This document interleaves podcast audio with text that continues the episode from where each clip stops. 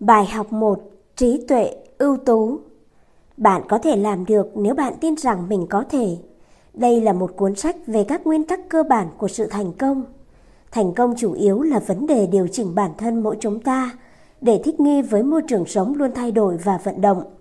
Dựa trên tinh thần hòa hợp và tự chủ, sự hòa hợp ấy dựa trên sự hiểu biết về các năng lượng cấu thành môi trường của con người. Do đó, cuốn sách này là một bản kế hoạch chi tiết mang tính hiện thực, có thể tiến thẳng đến thành công. Bởi vậy, nó giúp bạn đọc diễn giải, hiểu biết và tận dụng tối đa các năng lượng của môi trường sống. Trước khi bắt đầu đọc các bài học về luật thành công, bạn nên tìm hiểu một vài điều về lịch sử của cuốn sách. Bạn cũng nên tìm hiểu chính xác những gì cuốn sách hứa hẹn mang tới cho những người đang tin tưởng cuốn sách đó, đến khi họ đã đồng hóa các quy luật và nguyên tắc mà cuốn sách đề cập tới. Bạn nên biết những mặt hạn chế cũng như những khả năng mà cuốn sách đem lại nhằm hỗ trợ cho sự phấn đấu của chính bạn để tìm ra một chỗ đứng nào đó trên thế giới này. Dưới góc độ giải trí, cuốn sách Luật Thành Công sẽ yếu thế hơn so với hầu hết các tạp chí xuất bản định kỳ hàng tháng.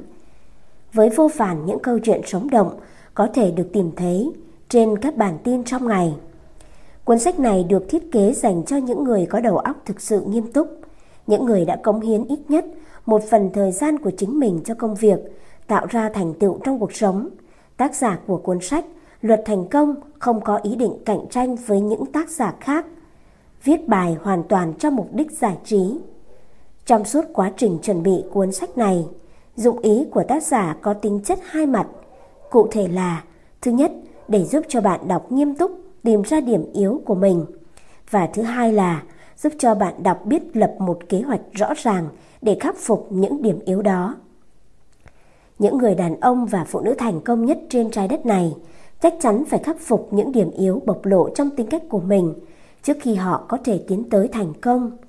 Những khiếm khuyết điển hình nhất đại diện cho những điểm yếu giữa nam giới, nữ giới và sự thành công đó là tính cố chấp, sự ham muốn, lòng tham, sự đố kỵ, nghi ngờ, bảo thủ, tự cao, tự phụ, khuynh hướng không làm mà hưởng và thói quen chi tiêu nhiều hơn những gì mà họ kiếm được. Tất cả những kẻ thù chung của nhân loại và còn nhiều điều nữa không được nhắc đến ở đây, được đề cập trong phạm vi của cuốn sách Luật thành công theo cách mà bất kỳ người nào có trí tuệ ở mức độ vừa phải đều có thể làm chủ được kiến thức đó mà không cảm thấy bất tiện hay tốn nhiều công sức.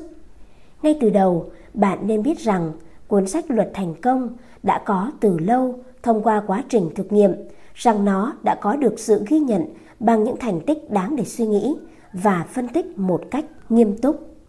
Bạn cũng nên biết rằng cuốn sách Luật thành công đã được kiểm chứng và được công nhận bởi những trí tuệ mang tính thực tiễn nhất đại diện cho thế hệ này. Cuốn sách Luật thành công lần đầu tiên được sử dụng như một bài giảng, được tác giả truyền bá ở gần như mọi thành phố.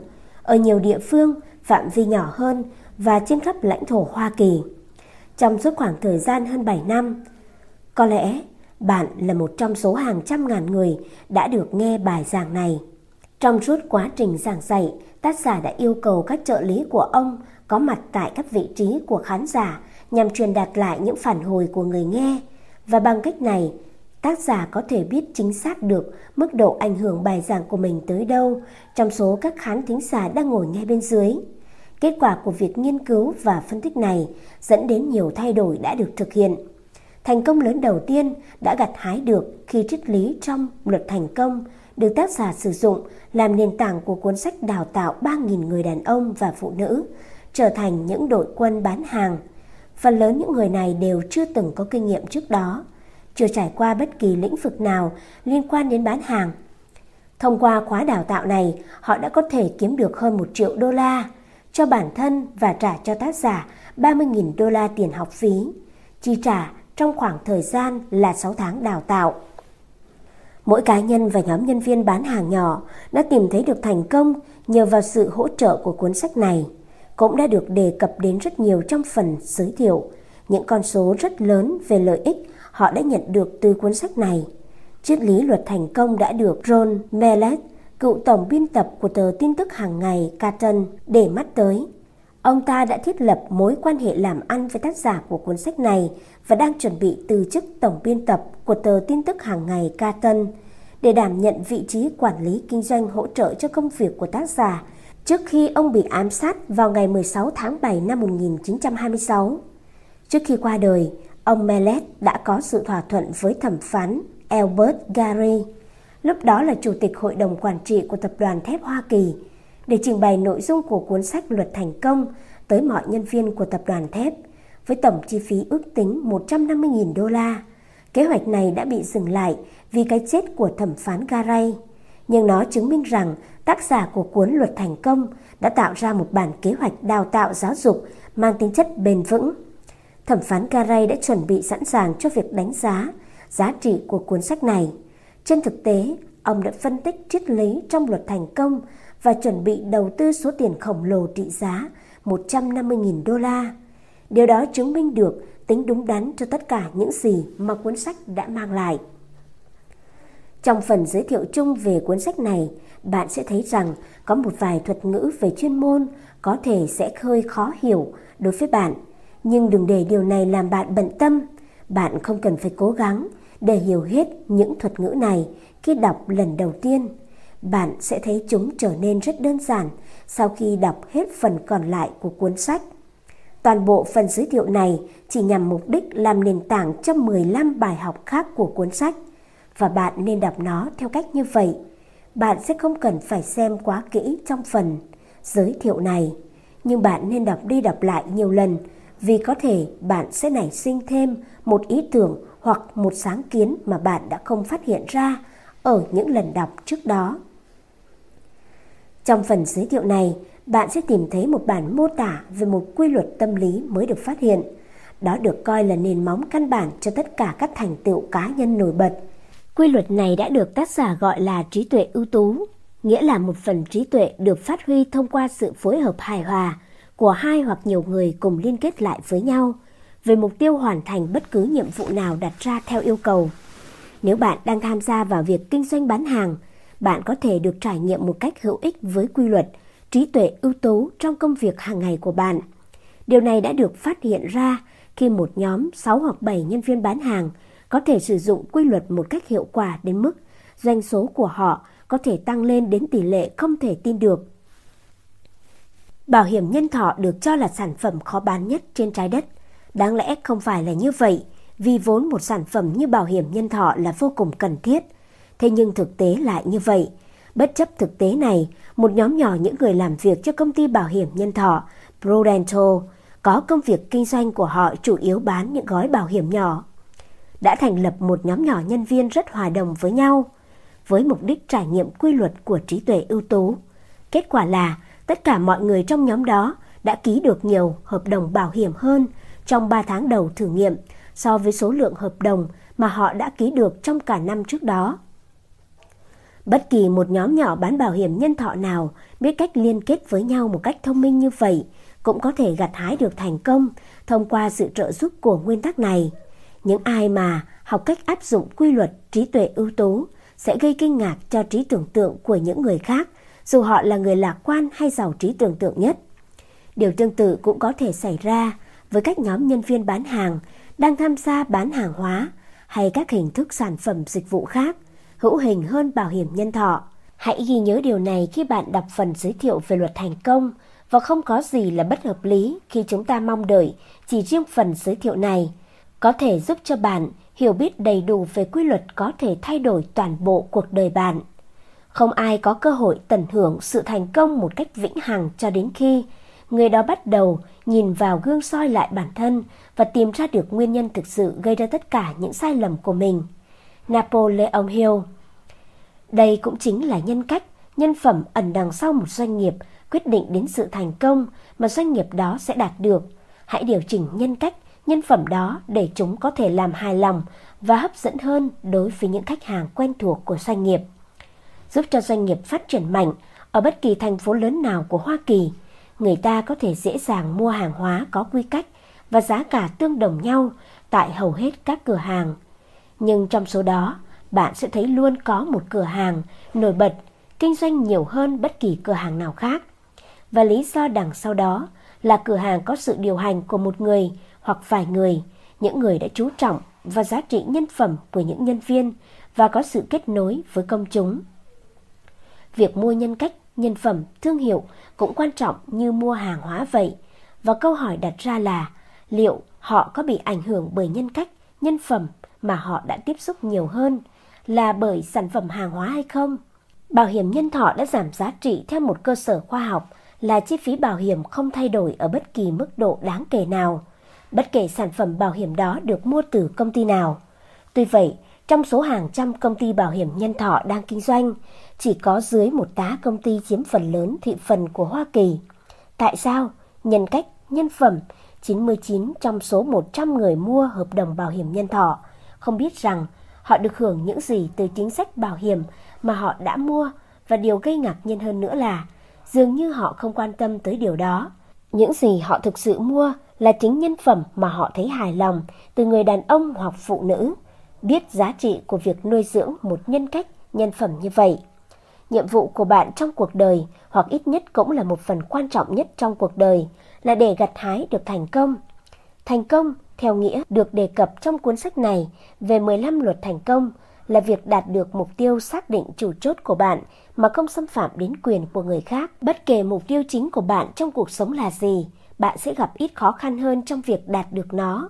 Khi bạn học được cách nuôi dưỡng một nhân cách tạo sự hài lòng và sau khi bạn học được nghệ thuật kết hợp bản thân mình với những người khác, một cách tinh tế cho một công việc được giao phó, mà không gây ra bất cứ sự xích mích hay đố kỵ nào.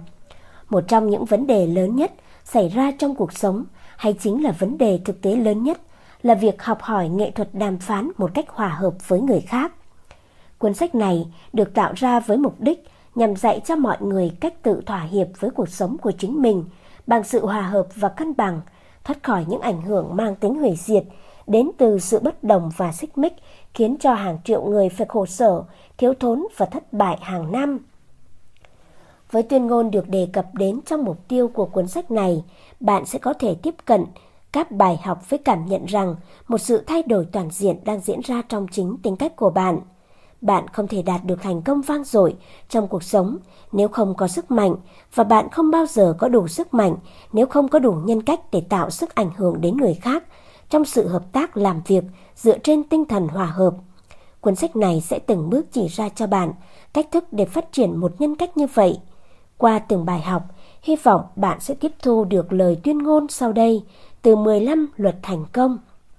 Thứ nhất, một mục tiêu xác định chủ chốt sẽ dạy cho bạn cách tiết kiệm phần công sức bị lãng phí mà phần lớn mọi người bỏ ra để cố gắng tìm kiếm trong cuộc đời sự nghiệp của họ. Bài học này sẽ cho bạn thấy cách thức để xử lý tình trạng vô vơ không mục đích, hướng trái tim và đôi tay của bạn tới một mục tiêu cụ thể, rõ ràng với công việc trong suốt cuộc đời bạn. Thứ hai, sự tự tin sẽ giúp bạn làm chủ được sáu nỗi sợ hãi cơ bản mà mọi người đều cảm thấy đáng sợ, nỗi sợ nghèo khổ, sợ bệnh tật, sợ tuổi già, sợ bị phê phán, sợ mất tình yêu thương của ai đó và sợ cái chết. Sự tự tin sẽ dạy cho bạn sự khác biệt giữa tự cao tự đại và sự tự tin thực sự. Sự tự tin thực sự được dựa trên nền tảng kiến thức chắc chắn và hữu dụng. Thứ ba, thói quen tiết kiệm sẽ dạy bạn cách phân bổ nguồn thu nhập của bạn một cách có hệ thống. Do vậy, một tỷ lệ phần trăm nhất định sẽ được tích lũy đều đặn, từ đó hình thành một trong những nguồn sức mạnh cá nhân lớn nhất được biết đến. Không ai có thể thành công trong cuộc sống mà không biết cách tiết kiệm tiền, không có ngoại lệ cho quy tắc này và không ai có thể thoát khỏi quy tắc này. Thứ tư, khởi xướng và lãnh đạo sẽ chỉ cho bạn cách trở thành một người lãnh đạo thay vì người chỉ đi theo trong lĩnh vực bạn lựa chọn để nỗ lực phấn đấu. Nó sẽ phát huy bản năng lãnh đạo tiềm tàng bên trong bạn, sẽ khiến bạn dần dần bị thu hút để đạt được giá trị cao nhất trong tất cả các nhiệm vụ mà bạn tham gia. Thứ năm, trí tưởng tượng sẽ kích thích trí tuệ của bạn, giúp cho bạn hình thành những ý tưởng mới và phát triển các kế hoạch mới, giúp bạn đạt được mục tiêu xác định chủ chốt của mình. Có thể nói, bài học này sẽ dạy bạn cách làm thế nào để xây dựng những ngôi nhà mới từ những phiên đá cũ. Nó sẽ chỉ cho bạn cách để sáng tạo ra những ý tưởng mới từ những khái niệm cũ đã có từ lâu đời và làm thế nào để đưa những ý tưởng cũ vào cách sử dụng mới. Bản thân bài học này tương đồng với một cuốn sách rất thực tế về kỹ năng bán hàng. Chắc chắn sẽ chứng minh một kho kiến thức vàng cho người thực sự có thái độ nghiêm túc và đúng đắn. Thứ sáu, sự nhiệt tình sẽ cho phép bạn hòa đồng với tất cả những người bạn tiếp xúc và dành mối quan tâm cho bạn cũng như những ý tưởng của bạn. Sự nhiệt huyết là nền tảng của một tính cách dễ chịu và bạn phải có tính cách như vậy để tạo ra ảnh hưởng tích cực đến người khác khi họ hợp tác với bạn. Thứ bảy, sự tự chủ là bánh xe cân bằng để bạn kiểm soát sự nhiệt tình của mình và hướng nó đến nơi bạn muốn tới. Bài học này sẽ dạy bạn theo một cách thiết thực nhất để trở thành người làm chủ số phận của bạn, người thuyền trưởng của linh hồn bạn. Thứ 8. Thói quen làm việc nhiều hơn mức lương mà bạn được trả là một trong những bài học quan trọng nhất của cuốn sách Luật Thành Công. Nó sẽ dạy cho bạn cách tận dụng quy luật tăng lợi nhuận. Điều này cuối cùng sẽ đảm bảo cho bạn tiền lãi vượt xa so với dịch vụ bạn cung cấp. Không ai có thể trở thành một nhà lãnh đạo thực thụ trong bất kỳ lĩnh vực hoạt động nào mà không thực hành thói quen làm nhiều việc hơn và hiệu quả hơn so với những gì mà anh ta được trả.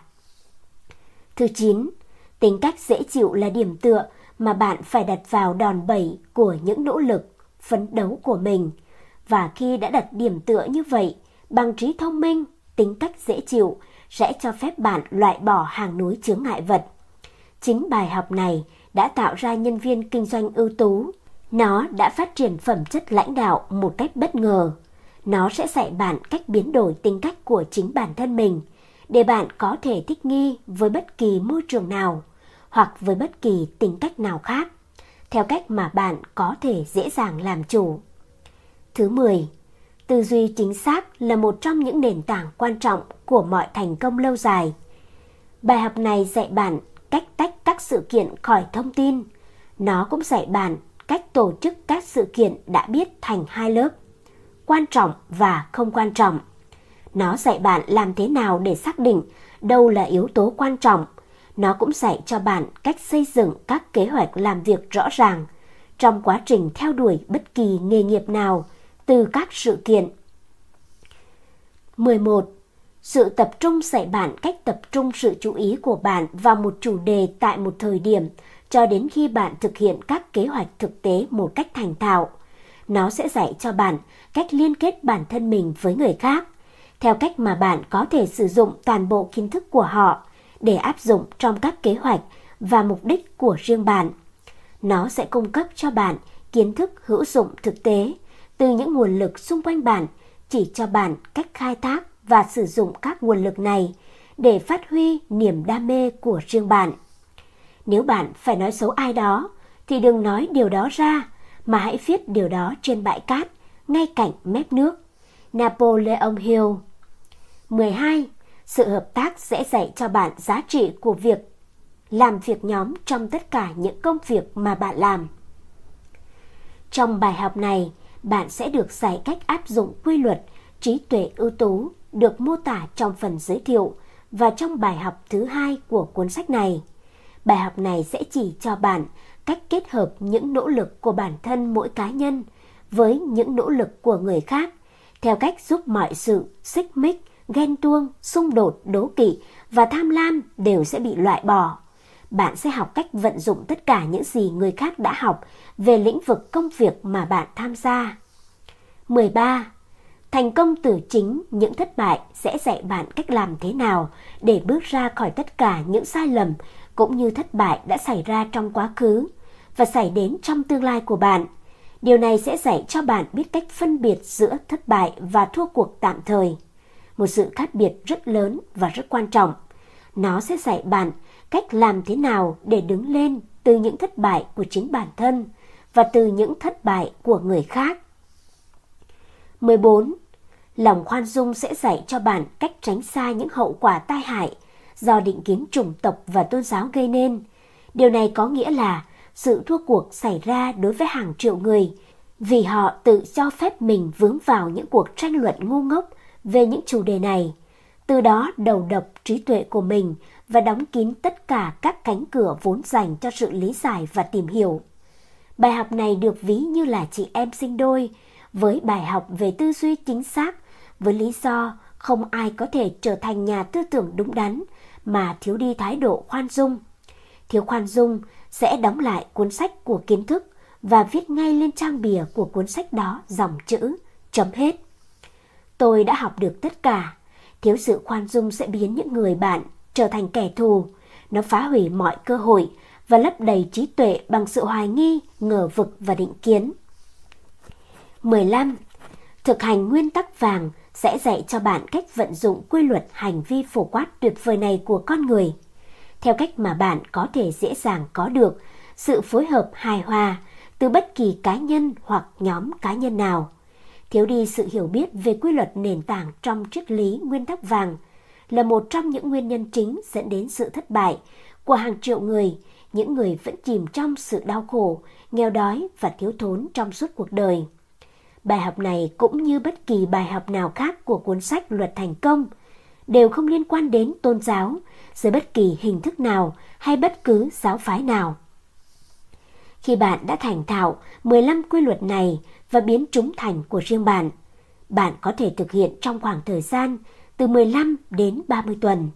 Bạn đã hoàn toàn sẵn sàng phát triển sức mạnh cá nhân, đủ để chắc chắn rằng bạn có thể đạt được mục tiêu xác định chủ chốt của mình. Mục đích của 15 quy luật này là để phát huy hoặc giúp bạn tổ chức tất cả kiến thức bạn có và tất cả những gì bạn đạt được trong tương lai. Vì vậy, bạn có thể biến kiến thức này thành nguồn sức mạnh. Bạn nên đọc cuốn sách Luật Thành Công cùng với một cuốn sổ tay ghi chú bên cạnh. Vì trong quá trình đọc, bạn sẽ nhận thấy rằng các ý tưởng cũng như cách thức và phương tiện để vận dụng các quy luật này nhằm thúc đẩy niềm đam mê của riêng bạn sẽ bắt đầu lóe lên trong đầu bạn. Bạn cũng nên bắt đầu truyền đạt lại những quy luật này cho những người mà bạn quan tâm nhất. Vì có một sự thật mà hầu như ai cũng biết đến, đó là càng cố gắng để dạy một chủ đề, anh ta càng học được nhiều hơn về chủ đề đó. Một người đàn ông có một gia đình gồm các cậu con trai và các cô con gái trẻ có thể ấn định chắc chắn 15 luật thành công này trong tâm trí của chúng rằng những nguyên tắc này sẽ thay đổi toàn bộ cuộc đời của chúng. Người đàn ông đó cũng nên thuyết phục vợ của mình cùng học cuốn sách này với anh ấy, với những lý do sẽ trở nên rõ ràng trước khi bạn đọc xong phần giới thiệu này. Sức mạnh là một trong ba yếu tố cơ bản tạo nên nỗ lực của con người. Sức mạnh có hai loại. Loại thứ nhất là được phát triển thông qua sự phối hợp của các quy luật vật lý tự nhiên và loại thứ hai được phát triển bằng cách tổ chức và phân loại kiến thức. Sức mạnh phát triển từ kiến thức được tổ chức có vai trò quan trọng hơn bởi vì nó cung cấp cho con người một công cụ giúp họ có thể biến đổi, chuyển hướng và đến một mức độ nào đó là khai thác và sử dụng hình thức sức mạnh còn lại. Mục tiêu của cuốn sách này là đánh dấu lộ trình mà bạn đọc có thể bước đi một cách an toàn trong việc thu thập những yếu tố ngoài thực tế để bổ sung vào khối lượng kiến thức của mình. Có hai phương pháp tích lũy kiến thức chính, đó là thứ nhất, bằng cách nghiên cứu, phân loại và đồng hóa những kinh nghiệm do người khác tích lũy được. Thứ hai, thông qua quá trình thu thập, tổ chức và phân loại từ chính những kinh nghiệm của bản thân mỗi cá nhân – thường được gọi là trải nghiệm cá nhân. Bài học này chủ yếu đề cập đến các cách thức và phương tiện nghiên cứu thông qua việc thu thập và phân loại những trải nghiệm thực tế từ nơi khác. Sự tiến bộ được gọi là văn minh là thước đo của kiến thức mà loài người đã tích lũy được. Kiến thức này được biểu hiện dưới hai dạng về mặt tinh thần và vật chất. Trong số những kiến thức hữu ích do con người tổ chức, họ đã khám phá và lập danh mục khoảng 80 yếu tố vật lý trong đó bao gồm tất cả các dạng vật chất trong vũ trụ. Bằng cách nghiên cứu, phân tích và đo đạc chính xác, con người đã phát hiện ra kích thước rất lớn về mặt vật chất của vũ trụ được đại diện bởi các hành tinh, hệ mặt trời và các vì sao. Một số trong đó được biết là lớn hơn 10 triệu lần so với trái đất nhỏ bé mà chúng ta đang sống. Mặt khác, con người đã phát hiện ra sự nhỏ bé của các dạng vật lý cấu thành vũ trụ bằng cách giảm khoảng 80 yếu tố vật lý, thành các phân tử, nguyên tử và cuối cùng là hạt nhỏ nhất. Đó là hạt electron hay còn gọi là điện tử. Hạt electron không thể nhìn thấy được, nó chỉ là một trung tâm của lực bao gồm điện tích dương hoặc điện tích âm. Electron là khởi đầu của mọi thứ, mang tính chất vật lý, phân tử, nguyên tử và hạt electron. Để hiểu rõ cả về chi tiết và quan điểm của quá trình, mà qua đó kiến thức được thu thập, sắp xếp và phân loại, bạn đọc bắt đầu với các hạt vật chất nhỏ nhất và đơn giản nhất, bởi vì tự nhiên đã xây dựng nên toàn bộ khung của phần vật lý của vũ trụ từ các yếu tố cơ bản quan trọng nhất đó. Phân tử bao gồm các nguyên tử được cho là những hạt vật chất rất nhỏ, vô hình, không ngừng quay xung quanh với tốc độ của tia chớp, giống như nguyên tắc khiến trái đất quay quanh mặt trời. Những hạt vật chất nhỏ này được gọi là các nguyên tử, quay xung quanh liên tục theo quỹ đạo. Trong phân tử được cho là được tạo thành từ các electron, các hạt nhỏ nhất của vật chất. Như đã nêu, electron chính là hai dạng lực, các electron là đồng nhất, cùng một loại, cùng kích thước và tính chất. Do đó, toàn bộ nguyên tắc mà dựa trên đó cả vũ trụ vận hành được nhân bản từ nguyên tắc trong một hạt cát hay một giọt nước. Thật kỳ diệu làm sao, thật tuyệt vời làm sao, bạn có thể tích lũy một số ý tưởng nhỏ về sự vĩ đại của hạt vật chất trong những lần tiếp theo khi bạn ăn. Hãy lưu ý rằng mọi thực phẩm bạn ăn, những cái đĩa mà bạn dùng, thậm chí cả bát đũa và cái bàn ăn, sau khi phân tích thì xét cho cùng, đó cũng là sự tập hợp của các hạt electron. Trong thế giới vật chất, dù người ta đang nhìn vào các vì sao lớn nhất, đang bay qua giải ngân hà, hay những hạt cát nhỏ nhất được tìm thấy trên mặt đất, thì một vật thể được quan sát chỉ là một tập hợp các phân tử, nguyên tử và electron xoay quanh một vật thể khác ở tốc độ chóng mặt. Mỗi hạt vật chất luôn ở trạng thái liên tục chuyển động, không ngừng nghỉ, không có gì là đứng yên, mặc dù gần như tất cả sự xuất hiện của vật chất có thể hiện hiện. Đối với mắt thường của chúng ta thì dường như là chúng đứng im, không có vật chất thể rắn. Mảnh thép cứng nhất là một khối, được kết cấu bởi các phân tử, nguyên tử và electron. Hơn nữa, các electron trong một miếng thép có cùng bản chất và có tốc độ di chuyển giống với tốc độ di chuyển của các hạt electron trong vàng, bạc, đồng thau hoặc thiếc. Đừng e ngại khi gặp phải một chút chống đối. Hãy nhớ rằng cánh diều của sự thành công thường bay lên ngược chiều gió chứ không phải cùng chiều với nó. Các dạng vật chất vật lý của khoảng 80 nguyên tố xuất hiện dưới dạng hình thức khác nhau và chúng khác nhau, bởi vì chúng được tạo thành từ các tổ hợp nguyên tử khác nhau. Mặc dù các electron trong các nguyên tử này luôn giống nhau, ngoại trừ một số electron là dương và một số là âm. Có nghĩa là một số electron mang điện tích dương trong khi những electron khác lại mang điện tích âm. Thông qua khoa học hóa học, vật chất có thể bị phá vỡ thành các nguyên tử mà trong chính bản thân chúng cũng không thể thay đổi được. Tầm khoảng 80 nguyên tố được tạo ra thông qua hoặc bằng cách kết hợp và thay đổi vị trí của các nguyên tử. Để minh họa cách thức hoạt động về mặt hóa học, qua đó sự thay đổi vị trí nguyên tử này được tạo ra theo thuật ngữ của khoa học hiện đại, thêm 4 electron, hai dương và hai âm vào nguyên tử hydro và bạn có nguyên tố liti.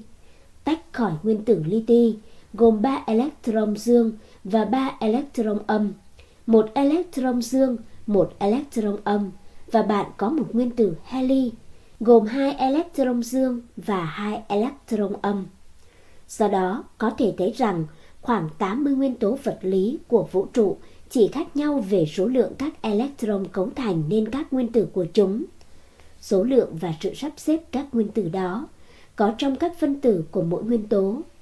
Lấy một ví dụ minh họa, một nguyên tử thủy ngân chứa 80 điện tích dương, electron trong hạt nhân của nó và 80 điện tích ngoại vi âm, electron. Nếu nhà hóa học loại bỏ hai electron dương của nó, nó sẽ ngay lập tức trở thành kim loại được gọi là bạch kim. Nếu sau đó, nhà hóa học có thể tiến thêm một bước và lấy từ nó một electron âm, thì nguyên tử thủy ngân sau đó đã mất hai electron dương và một âm. Đó là một điện tích dương nói chung. Do đó, nó sẽ giữ lại 79 điện tích dương trong hạt nhân và 79 điện tử âm bên ngoài. Bởi vậy mà nó trở thành vàng. Công thức mà qua đó, sự thay đổi phân tử này có thể được tạo ra là đối tượng tìm kiếm rất bền bỉ của các nhà giả kim trong mọi thời đại và của các nhà hóa học hiện đại ngày nay. Mọi nhà hóa học đều biết rằng hàng chục ngàn chất tổng hợp có thể được tạo thành từ chỉ bốn loại nguyên tử, bao gồm hydro, oxy, nitơ và carbon. Sự khác biệt về số lượng electron trong các nguyên tử tạo ra sự khác biệt về chất hóa học. Mặc dù tất cả các nguyên tử của bất kỳ nguyên tố nào đều giống nhau về mặt hóa học, sự khác biệt về số lượng và sự sắp xếp đặc biệt của các nguyên tử này trong các nhóm phân tử tạo sự khác biệt về cả vật lý và hóa học trong các chất cùng các hợp chất. Khá nhiều chất khác nhau được tạo ra bởi sự kết hợp của các loại nguyên tử giống nhau gần như tuyệt đối, nhưng theo tỷ lệ khác nhau. Lấy từ một phân tử của một số chất nhất định nào đó ra một nguyên tử, chúng có thể dẫn đến sự thay đổi từ một hợp chất cần thiết cho cuộc sống mà phát triển trở thành chất độc chết người. Phốt pho là một nguyên tố, do đó có chứa một loại nguyên tử, nhưng một số loại phốt pho có màu vàng và một số loại có màu đỏ, thay đổi theo sự phân bố đặc biệt giữa các nguyên tử trong các phân tử tạo thành phốt pho. Có thể nói như một sự thật theo nghĩa đen rằng nguyên tử là hạt phổ quát mà thiên nhiên đã tạo nên tất cả các dạng vật chất, từ một hạt cát cho đến một vì sao lớn nhất lơ lửng trong không gian. Nguyên tử là khối xây dựng của thiên nhiên, từ đó thiên nhiên đã tạo dựng nên một cây sồi hoặc cây thông, đá sa thạch hoặc đá granite, chuột hoặc voi. Một số nhà tư tưởng tiên phong đã lý giải rằng trái đất nơi chúng ta sống và mọi hạt vật chất trên trái đất bắt đầu bằng hai nguyên tử gắn liền với nhau qua hàng trăm triệu năm bay trong vũ trụ tiếp tục liên kết và tích lũy với các nguyên tử khác cho đến khi từng bước một trái đất được hình thành. Họ chỉ ra rằng điều này giải thích cho sự khác nhau giữa các địa tầng trên trái đất như các lớp than, mỏ quặng sắt, mỏ vàng và bạc, đồng, vân vân. Họ lý giải rằng khi trái đất quay xung quanh không gian, nó đã liên hệ với các nhóm tinh phân hoặc các nhóm nguyên tử khác nhau, rồi nhanh chóng chiếm hữu thông qua định luật về lực hút tử tính có nhiều điều được nhìn thấy trong thành phần bề mặt của trái đất để hỗ trợ lý thuyết này, mặc dù có thể không có bằng chứng tích cực về tính đúng đắn của nó. Những sự thật liên quan đến các hạt vật chất nhỏ nhất có thể phân tích được đã được gọi ngắn gọn là điểm khởi đầu mà từ đó chúng ta sẽ thực hiện để xác định cách phát triển và áp dụng định luật năng lượng. Cần lưu ý rằng tất cả các vật chất tồn tại dưới dạng một trạng thái dao động hay chuyển động liên tục, Rằng phân tử được tạo thành từ các hạt chuyển động nhanh gọi là các nguyên tử. Còn nguyên tử thì được tạo thành từ các hạt chuyển động rất nhanh gọi là electron. Sự dao động dạng chất lỏng của vật chất Trong mỗi hạt vật chất có một chất lỏng vô hình hoặc có lực làm cho các nguyên tử xoay xung quanh nhau với tốc độ không thể tưởng tượng được. Chất lỏng này là một dạng năng lượng chưa bao giờ được phân tích. Cho đến nay, nó đã gây sự lúng túng cho toàn bộ thế giới khoa học. Theo nhiều nhà khoa học, nó được cho là loại năng lượng đồng dạng với cái mà chúng ta gọi là điện năng. Những người khác thích gọi nó là sự dao động. Một số nhà nghiên cứu tin rằng tốc độ mà lực này gọi theo bất cứ thứ gì bạn muốn di chuyển sẽ quyết định phần lớn bản chất của sự xuất hiện bên ngoài của các vật thể trong vũ trụ. Một tốc độ rung của năng lượng chất lỏng này gây ra cái gọi là âm thanh. Tai người chỉ có thể nghe được tần số âm thanh dao động từ 20 đến khoảng 20 lần mỗi giây. Khi tốc độ chu kỳ mỗi giây tăng lên trên mức mà chúng ta gọi là âm thanh, chúng bắt đầu tự biểu hiện dưới dạng nhiệt. Ngày nay, hiện tượng này được ứng dụng trong lò vi sóng, tiếp tục tỷ lệ cao hơn thế. Các sự dao động hoặc chu kỳ dao động bắt đầu hình thành dưới dạng ánh sáng. Tia cực tím thường không nhìn thấy được và năng lượng có bước sóng cao hơn tia cực tím cũng vô hình nhưng có thể có tác dụng to lớn đối với các vật thể. Khoa học vẫn đang nghiên cứu, khảo sát những giới hạn trên và có lẽ những khám phá trong tương lai sẽ giải thích những gì ngày nay vẫn còn là một ẩn số. Tuy nhiên, vẫn còn có sự dao động tồn tại ở tỷ lệ cao hơn nữa. Không ai có thể kết luận tại thời điểm này về các dao động hoặc chu kỳ tạo ra năng lượng. Tôi tin rằng con người sẽ suy nghĩ về điều đó. Tác giả cho rằng phần chất lỏng của tất cả sự dao động, trong đó phát triển tất cả các dạng năng lượng đã biết là phổ biến trong tự nhiên, rằng phần chất lỏng của ánh sáng, sự khác biệt về hiệu ứng giữa âm thanh và ánh sáng chỉ là sự khác biệt về tốc độ dao động, cũng là phần chất lỏng giống hệt như trong âm thanh, nhiệt độ và ánh sáng, ngoại trừ số lượng dao động mỗi giây. Cũng giống như chỉ có một dạng vật chất trong đó trái đất và tất cả các hành tinh khác như mặt trời và các vì sao được cấu tạo bởi các electron. Vì vậy, có một dạng năng lượng chất lỏng khiến cho mọi vật chất vẫn tồn tại, một trạng thái chuyển động không ngừng và không thay đổi. Không khí và môi trường ete, không gian rộng lớn giữa mặt trời, mặt trăng, các vì sao và các hành tinh khác của vũ trụ, chứa đầy một dạng năng lượng được gọi là môi trường ete. Tác giả tin tưởng rằng năng lượng chất lỏng giữ cho tất cả các hạt vật chất chuyển động, giống như chất lỏng được biết đến trong vũ trụ, được gọi là môi trường ete lấp đầy không gian của vũ trụ, trong vòng một khoảng cách nhất định tính từ bề mặt trái đất. Theo ước tính bởi một số người là khoảng 50 dặm, có một thứ gọi là không khí tồn tại, là một chất khí gồm có oxy và nitơ. Không khí là một chất dẫn của các dao động âm thanh, nhưng không phải là chất dẫn của ánh sáng và các dao động cao hơn, được mang theo bởi ete. Ete là một chất dẫn của tất cả các dao động mà từ âm thanh đến suy nghĩ. Không khí là một chất cục bộ, trong đó chức năng chính là để nuôi sống tất cả động vật và thực vật bằng thành phần cơ bản là oxy và nitơ. Nếu không có không khí, chúng ta không thể tồn tại. Khí nitơ là một trong những yếu tố thiết yếu cần có trong đời sống thực vật – và oxy là một trong những yếu tố vô cùng quan trọng đối với đời sống động vật. Trên những đỉnh núi rất cao, không khí trở nên rất nhẹ bởi vì nó chứa rất ít nitơ. Đó là lý do tại sao sự sống thực vật không thể tồn tại ở đó. Mặt khác, không khí của ánh sáng được tìm thấy ở độ cao tương đối lớn hơn, bao gồm phần lớn là oxy. Đó là lý do chính tại sao bệnh nhân bị lao phổi được gửi đến những nơi có độ cao. Hãy cung cấp nhiều dịch vụ hơn những gì mà bạn được thanh toán. Bạn sẽ sớm được trả nhiều hơn những gì mà bạn đã cung cấp. Quy luật của sự gia tăng lợi nhuận sẽ chịu trách nhiệm về điều này. Ngay cả tuyên bố ngắn gọn này liên quan đến các phân tử, nguyên tử, electron, không khí, môi trường ete và những thứ tương tự cũng có thể gây khó hiểu cho bạn đọc. Nhưng bạn đọc sẽ thấy ngay sau đây. Phần giới thiệu này đóng vai trò thiết yếu làm nền tảng của bài học. Đừng nản lòng nếu mô tả về nền tảng này dường như không tạo ra một hiệu ứng ly kỳ của một câu chuyện viễn tưởng hiện đại. Bạn đang nghiêm túc tham gia vào việc tìm hiểu năng lượng mà bạn đã có sẵn, cách tổ chức và vận dụng những nguồn năng lượng này. Để đạt được thành công, bạn phải kết hợp sự quyết tâm, kiên trì và một sự khát khao mãnh liệt để thu thập và tổ chức lại kiến thức của mình.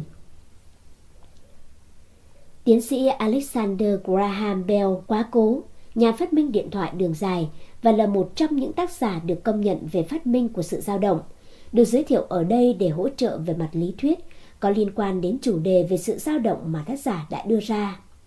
Giả sử bạn có khả năng làm cho một thanh sắt rung lên dưới bất kỳ tần số mong muốn nào trong phòng tối. Lúc đầu khi rung chậm, chuyển động của nó sẽ chỉ được biểu thị bằng một giác quan. Đó là xúc giác. Ngay khi độ rung được tăng lên, âm thanh ở tần số thấp sẽ phát ra từ đó và nó sẽ thu hút hai giác quan. Ở khoảng 32.000 dao động trên giây.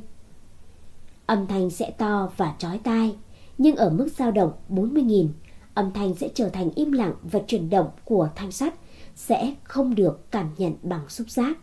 Chuyển động ấy sẽ không thể cảm nhận được bằng giác quan bình thường của con người. Khi dao động đó được phát triển lên tới khoảng 1 triệu 500 nghìn dao động mỗi giây, sẽ không có giác quan nào của chúng ta có thể đánh giá được bất kỳ ảnh hưởng nào của nó tới các dao động. Sau khi đạt đến mức độ đó, chuyển động được biểu thị đầu tiên bởi sự cảm nhận bằng nhiệt độ và sau đó khi que nóng đỏ rực sẽ được cảm nhận bằng thị giác. Ở mức dao động là 3 triệu mỗi giây, nó bắt đầu phát ra ánh sáng màu tím. Ở trên mức dao động đó, nó chiếu các tia cực tím và các bức xạ vô hình khác. Một số trong đó có thể được đo lường bằng các dụng cụ và có thể sử dụng được.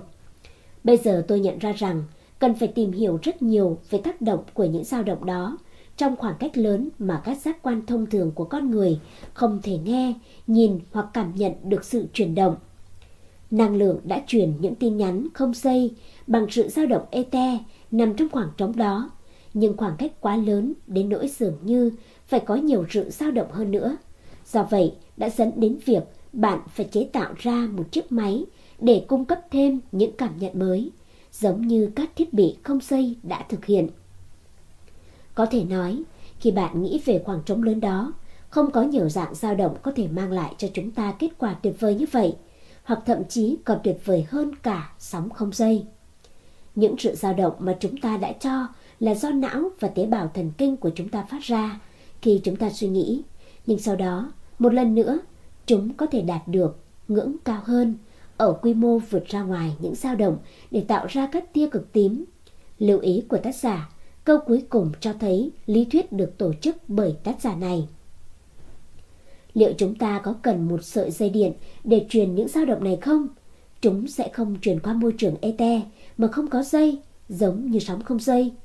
Chúng sẽ được cảm nhận bởi người tiếp nhận như thế nào. Anh ta sẽ nghe thấy một loạt tín hiệu hay anh ta sẽ thấy rằng suy nghĩ của người khác đã xâm nhập vào não anh ta. Chúng ta có thể tiếp tục nuôi dưỡng một số suy luận dựa trên những gì chúng ta biết về sóng không dây. Như tôi đã từng nói, là tất cả những gì chúng ta có thể nhận ra về một loạt các dao động mà theo lý thuyết phải tồn tại. Nếu sóng suy nghĩ tương tự như sóng không dây, chúng phải truyền từ não và chảy vô tận vào khắp thế giới và vũ trụ, cơ thể, hộp sọ và các chướng ngại vật rắn khác sẽ không cản trở đường đi của chúng khi chúng đi qua môi trường ete bao quanh các phân tử của mọi chất bất kể chúng có rắn chắc và dày dặn đến như thế nào. Bạn sẽ hỏi, liệu sẽ không có sự can thiệp và nhầm lẫn liên tục xảy ra nếu suy nghĩ của người khác đang chảy qua bộ não của chúng ta, thiết lập những suy nghĩ trong bộ não mà không bắt nguồn từ chính suy nghĩ của chúng ta? Làm thế nào để bạn biết rằng ngay lúc này suy nghĩ của những người khác không can thiệp vào suy nghĩ của bạn? Tôi đã nhận thấy rất nhiều hiện tượng rối loạn trí tuệ mà tôi chưa bao giờ có thể giải thích. Ví dụ, đó là sự truyền cảm hứng hay sự chán nản mà các nhà diễn giả đã truyền tới cho khán giả. Tôi đã trải nghiệm điều này nhiều lần trong đời và chưa bao giờ có thể xác định chính xác nguyên nhân dẫn đến hiện tượng đó. Theo quan điểm của tôi, nhiều khám phá khoa học gần đây chỉ ra rằng có lẽ và một ngày không xa, khi con người đọc được suy nghĩ của người khác, khi đó những suy nghĩ sẽ được truyền trực tiếp từ não này sang não kia mà không cần đến sự can thiệp của lời nói, chữ viết hoặc bất kỳ phương thức giao tiếp nào được biết đến hiện nay. Không phải là không có lý, khi mong đợi thời gian sắp tới chúng ta sẽ nhìn mà không cần dùng mắt, nghe mà không cần dùng tai và nói mà không cần dùng đến lưỡi. Tóm lại, giả thuyết rằng trí tuệ có thể giao tiếp trực tiếp với trí tuệ dựa trên lý thuyết cho rằng suy nghĩ hoặc sinh lực là một dạng nhiễm điện. Nó có thể được đưa tới bằng cảm ứng và truyền đi xa thông qua dây dẫn hoặc đơn giản là truyền qua môi trường ete như trong trường hợp sóng điện báo không dây.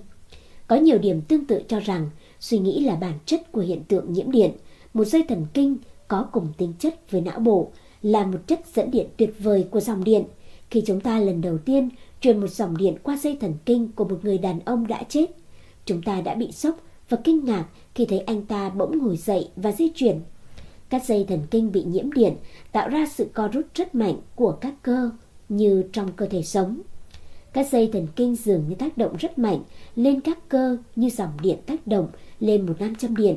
Dòng điện từ hóa một thanh sắt đặt vuông góc với nó và thông qua sinh lực vô hình hiện có chạy qua chúng. Các dây thần kinh tạo ra sự co rút của các sợi cơ được sắp xếp vuông góc với chúng.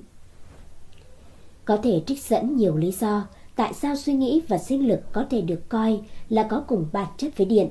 Dòng điện được coi là một chuyển động sóng của môi trường ete, chất giả thuyết lấp đầy mọi không gian và tràn ngập mọi vật chất. Chúng tôi tin rằng phải có môi trường ete, vì nếu không có nó, dòng điện không thể đi qua môi trường chân không hay môi trường ánh sáng trong không gian. Thật hợp lý khi tin rằng chỉ một chuyển động sóng của một tính cách tương tự nhau mới có thể tạo ra hiện tượng của suy nghĩ và sinh lực. Chúng ta có thể giả định rằng các tế bào não hoạt động như một cục pin và dòng điện được tạo ra chảy dọc theo các dây thần kinh. Nhưng nó có kết thúc ở đó không? Có phải nó không thoát ra khỏi cơ thể theo những làn sóng chảy khắp thế giới mà không cảm nhận được bằng chính giác quan của chúng ta? Giống như sóng không dây truyền qua không được phát hiện trước khi Higgs và những người khác phát hiện ra sự tồn tại của chúng. Mỗi bộ não vừa là chạm thu, vừa là chạm phát. Ít nhất là với sự hài lòng của bản thân mình, tác giả này đã chứng minh rất nhiều lần, quá nhiều đến mức không thể liệt kê được, rằng mỗi bộ não của con người vừa là chạm thu vừa là chạm phát sóng cho các dao động của tần số suy nghĩ. Nếu lý thuyết này trở thành sự thật và các phương pháp kiểm soát một cách hợp lý được thiết lập, hãy tưởng tượng vai trò của nó trong việc thu thập, phân loại và sắp xếp kiến thức. Khả năng của một thực tế như vậy với xác suất này xảy ra rất thấp sẽ làm kinh ngạc trí óc con người. Thomas Ben là một trong những bộ óc vĩ đại của thời kỳ cách mạng Hoa Kỳ. Có lẽ hơn bất kỳ ai khác, chúng ta đã biết ơn ông vì cả sự khởi đầu và kết thúc có hậu của cuộc cách mạng, vì trí tuệ nhạy bén của ông ta đã giúp đưa ra bản tuyên ngôn độc lập và thuyết phục những người ký tên vào bản tuyên ngôn đó để biến các điều khoản trong đó thành hiện thực. Mỗi thất bại xảy đến đều ẩn giấu một điều may mắn miễn là thất bại đó dạy cho ta bài học hữu ích mà chúng ta sẽ không thể học được nếu như không gặp thất bại. Hầu hết những cái được gọi là thất bại đó chỉ là sự thua cuộc tạm thời. Khi nói về nguồn kho tàng kiến thức tuyệt vời của mình, Ben đã mô tả nó như sau. Bất kỳ ai, những người đã thực hiện các quan sát về trạng thái tiến bộ của trí tuệ con người, bằng cách quan sát chính mình, có thể quan sát thấy rằng có hai loại khác nhau của cái gọi là suy nghĩ. Một là những điều mà chúng ta tự tạo ra thông qua phản xạ và hành động, hai là những thứ tự thâm nhập vào đầu óc của chúng ta. Tôi luôn đặt ra một quy tắc để đối xử với những vị khách tự nguyện này một cách phát minh, quan tâm đến việc kiểm tra nếu những suy nghĩ đó đáng để giải trí. Và từ những suy nghĩ đó, tôi đã có được gần như tất cả những kiến thức mà tôi có. Cũng như việc học và bất kỳ ai cũng có được từ nền giáo dục ở trường lớp. Nó chỉ là hành trang như một số vốn rất nhỏ để đưa anh ta vào con đường học tập sau đó. Mỗi người trên con đường học tập cuối cùng cũng là người thầy của chính mình. Lý do là các nguyên tắc đó không thể gây ấn tượng trong ký ức. Nơi trú ngụ giá trị tinh thần của chúng là sự hiểu biết và chúng không bao giờ tồn tại lâu như khi chúng bắt đầu hình thành. Theo những lời đã nói ở trên, Ben nhà yêu nước và triết gia vĩ đại người Mỹ, đã mô tả một trải nghiệm mà bất kỳ ai cũng có lúc trải qua. Ai là người thiếu may mắn đến mức không nhận được bằng chứng tích cực rằng những suy nghĩ và thậm chí những ý tưởng hoàn chỉnh sẽ xuất hiện trong trí tuệ đến từ các nguồn bên ngoài. Có phương tiện vận chuyển nào cho những du khách như vậy ngoại trừ môi trường ET? Môi trường ET lấp đầy không gian vô biên của vũ trụ.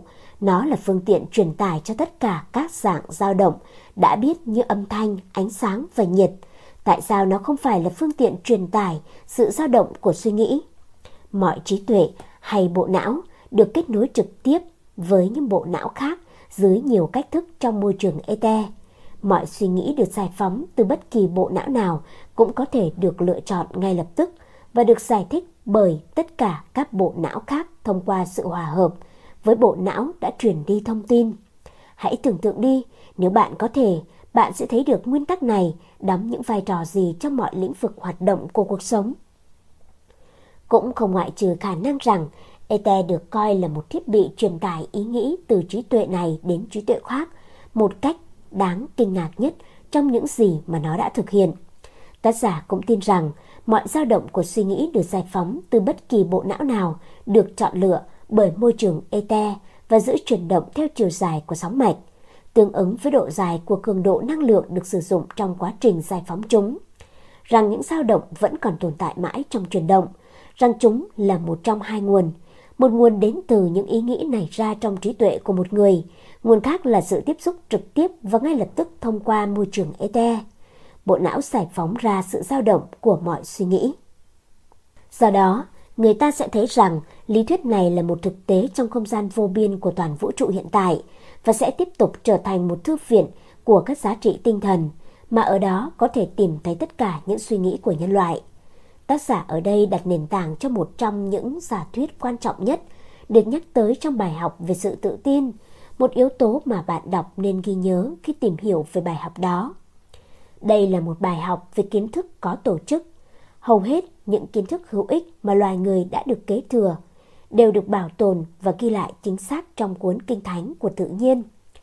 Bằng cách lật lại những trang không thể thay đổi trong cuốn kinh thánh này, con người đã đọc được câu chuyện về những cuộc đấu tranh khủng khiếp diễn ra xuyên suốt và qua đó nền văn minh hiện tại đã được hình thành và phát triển. Những trang của cuốn kinh thánh này được tạo thành bởi các nguyên tố vật lý bao gồm trái đất của chúng ta và các hành tinh khác cùng cả môi trường ete lấp đầy mọi không gian.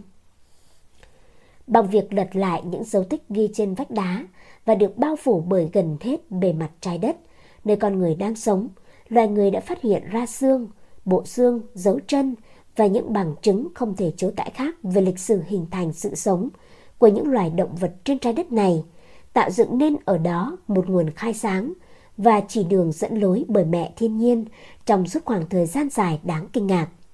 Bằng chứng được chỉ ra một cách rõ ràng và hoàn toàn chính xác. Những cột đá vĩ đại của Kinh Thánh tự nhiên được tìm thấy trên trái đất này và những trang sách vô tận của Kinh Thánh được đại diện bởi môi trường Ete. Trong đó, tất cả những suy nghĩ của con người đã được ghi chép lại, tạo thành một nguồn trao đổi thông tin có giá trị đích thực giữa tạo hóa và con người. Quyển Kinh Thánh này đã được hình thành từ trước khi con người bắt đầu suy nghĩ. Thật vậy, từ trước cả khi con người đạt đến giai đoạn phát triển của amip, sinh vật đơn bào. Kinh thánh này đã đạt đến một tầm cao mà con người hoàn toàn không có khả năng để thay đổi. Hơn nữa, nó kể cho chúng ta bằng những câu chuyện không phải dùng ngôn ngữ tối cổ hay chữ tượng hình của các chủng tộc man rợ nào cả, mà chính bằng những ngôn ngữ mang tính phổ quát dành cho tất cả những ai sáng mắt đều có thể đọc được kinh thánh của tự nhiên, từ đó chúng ta có được tất cả những kiến thức đáng để biết, là một giá trị mà không một người nào có thể thay đổi hoặc can thiệp dưới bất kỳ hình thức nào. Sự khám phá kỳ diệu nhất được thực hiện bởi con người, khi gần đây đã phát hiện ra nguyên lý hoạt động của vô tuyến điện, hoạt động thông qua sự trợ giúp của môi trường ete một phần quan trọng của kinh thánh tự nhiên. Hãy tưởng tượng rằng khi môi trường ET thu nhận sự dao động thông thường của âm thanh và biến đổi dao động từ tần số âm thanh thành tần số vô tuyến, đưa nó tới một trạm thu có sự điều chỉnh đúng cách. Và ở đây biến dao động đó trở lại thành dạng tần số âm thanh ban đầu. Tất cả diễn ra chỉ trong nháy mắt. Không có gì đáng ngạc nhiên khi có một lực như vậy có thể tập hợp sự dao động của suy nghĩ và giữ cho sự dao động đó sẽ chuyển động mãi mãi. Thực tế đã được thiết lập và biết đến qua việc truyền âm thanh tức thời, thông qua môi trường trung gian là ET, bằng phương thức truyền tải thông tin qua thiết bị vô tuyến hiện đại, những lý thuyết về truyền tải rung động trong suy nghĩ, từ trí tuệ này sang trí tuệ kia, từ khả năng này sang khả năng kia đã được loại bỏ. Trí tuệ ưu tú Bây giờ, chúng ta chuyển đến bước tiếp theo trong phần mô tả các cách thức và phương tiện để người ta có thể thu thập, phân loại và sắp xếp kiến thức một cách hữu ích thông qua sự liên minh đồng nhất của hai hoặc nhiều trí tuệ, từ đó phát triển một trí tuệ ưu tú. Thuật ngữ trí tuệ ưu tú khá là trừu tượng và không có bản đối chiếu tương ứng được chỉ ra trong thực tế.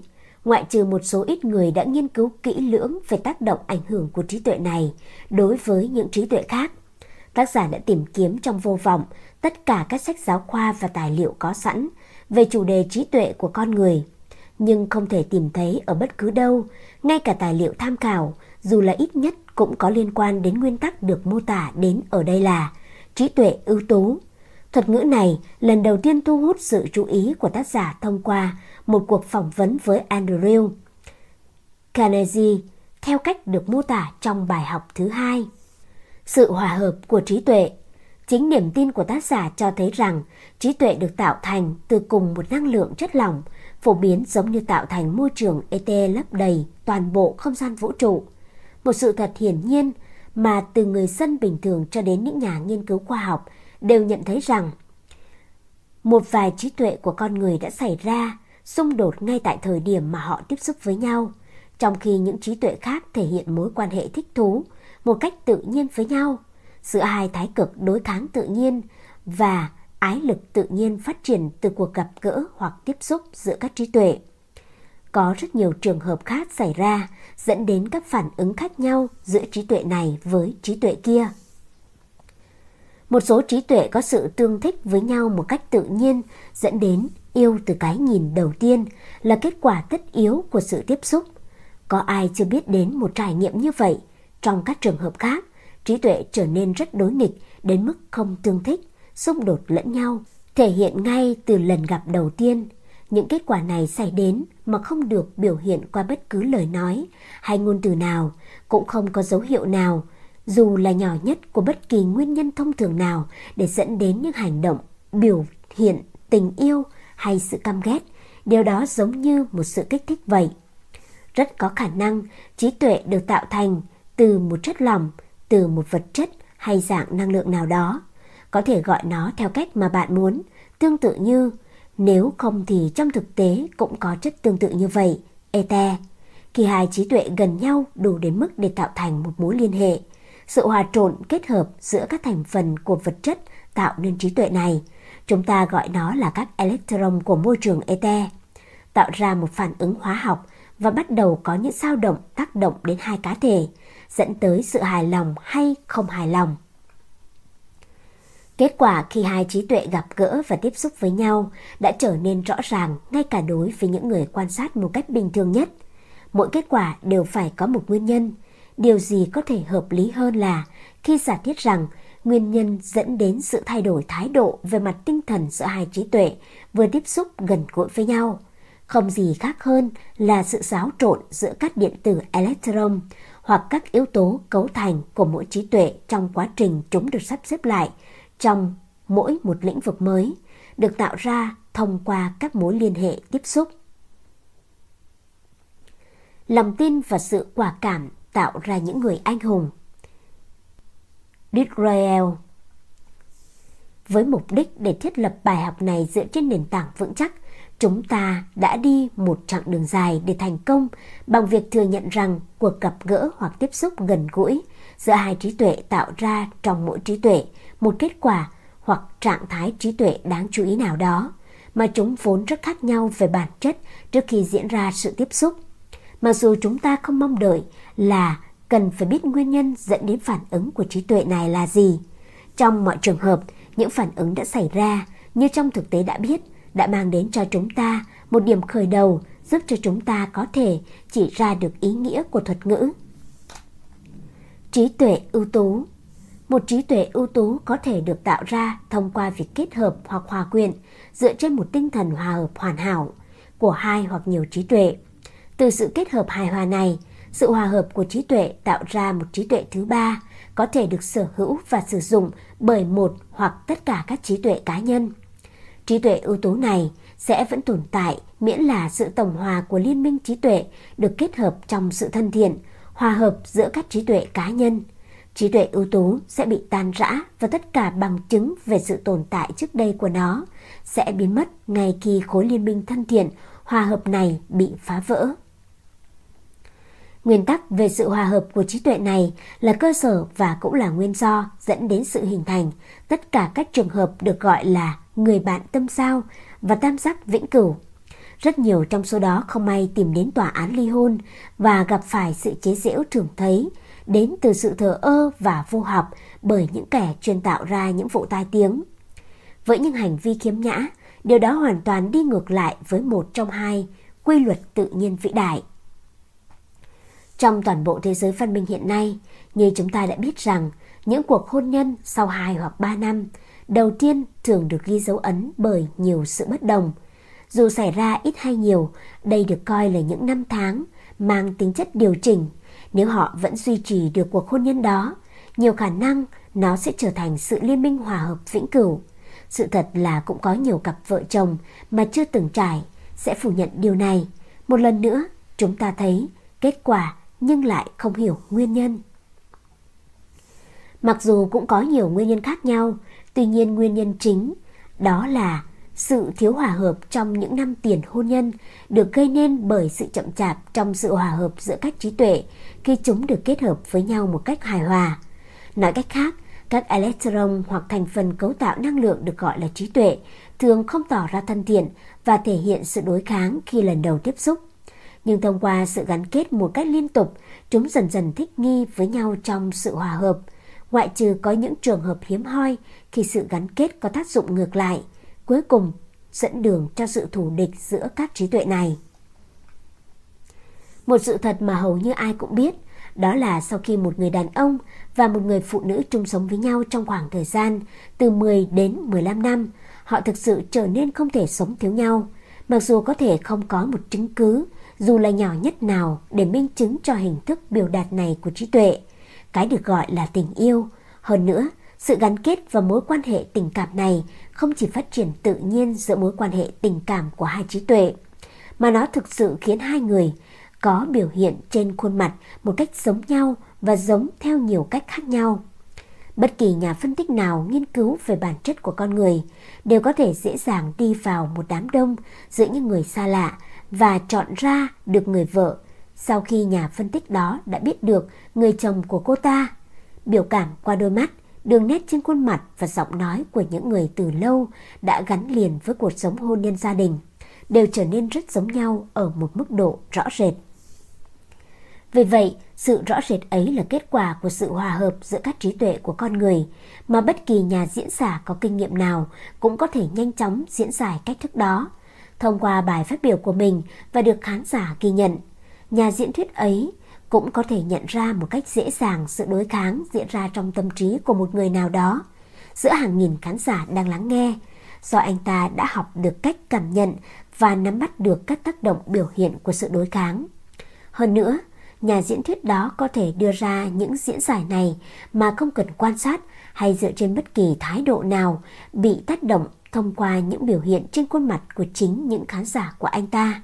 Do vậy, khán giả là người có thể giúp cho nhà diễn thuyết đó đạt đến tầm cao của một nhà hùng biện xuất sắc, nhưng cũng có thể khiến anh ta trở thành kẻ thất bại mà không cần dùng đến bất cứ một âm thanh hay có những biểu lộ cảm xúc nào được biểu hiện trên khuôn mặt thể hiện sự hài lòng hay không hài lòng. Tất cả nhân viên bán hàng ưu tú đều biết thời điểm tâm lý chốt đơn đã đến, không phải bởi những gì khách hàng tiềm năng nói ra, mà từ kết quả của sự hòa hợp trí tuệ đã được diễn giải hay chính bằng sự cảm nhận của người bán hàng. Từ ngữ thường ẩn giấu ý định của những người sử dụng chúng, nhưng sự diễn giải một cách chính xác về sự hòa hợp giữa các trí tuệ đã không để lại một kẽ hở cho khả năng như vậy. Mọi nhân viên bán hàng đều biết rằng phần lớn người mua có thói quen bị ảnh hưởng gần như đến đỉnh điểm bởi thái độ tiêu cực thông qua việc mua hàng. Người luật sư có tài thì phát triển giác quan thứ sáu một cách vượt trội. Do đó anh ta có thể cảm nhận theo cách riêng của mình thông qua việc lựa chọn những từ ngữ một cách khéo léo nhất cho những bằng chứng sắc sảo mà anh ta đang biện hộ và diễn giải chính xác những gì diễn ra trong tâm trí của nhân chứng. Thông qua sự hòa hợp của trí tuệ, nhiều luật sư đã phát triển khả năng này mà không biết nguồn gốc thực sự của nó. Họ sở hữu những kỹ năng này mà không hề biết rằng nó được dựa trên một cơ sở khoa học. Nhiều nhân viên bán hàng cũng đã thực hiện điều tương tự như vậy. Một người có năng khiếu trong nghệ thuật có thể diễn giải chính xác sự hòa hợp những trí tuệ của người khác. Có thể nói theo nghĩa bóng, giống như đang bước vào cánh cửa của một biệt thự trí tuệ nhất định nào đó và ung dung khám phá toàn bộ kiến trúc bên trong của tòa biệt thự ấy, lưu tâm tới tất cả các chi tiết của nó, sau đó lại bước ra ngoài và hình dung thêm một lần nữa toàn bộ thiết kế bên trong tòa nhà. Mà không cần có sự hiện diện của chủ nhân ngôi nhà, anh ta vẫn có thể biết nhiều chi tiết về ngôi nhà đó với tư cách là một vị khách tham quan. Điều này sẽ được tìm hiểu trong bài học về tư duy chính xác, nguyên tắc này có thể được đưa vào sử dụng rất thực tế. Có tham khảo nguyên tắc sự hòa hợp của trí tuệ Nguyên tắc này đơn thuần được coi như một cách tiếp cận các nguyên tắc chính trong bài học này.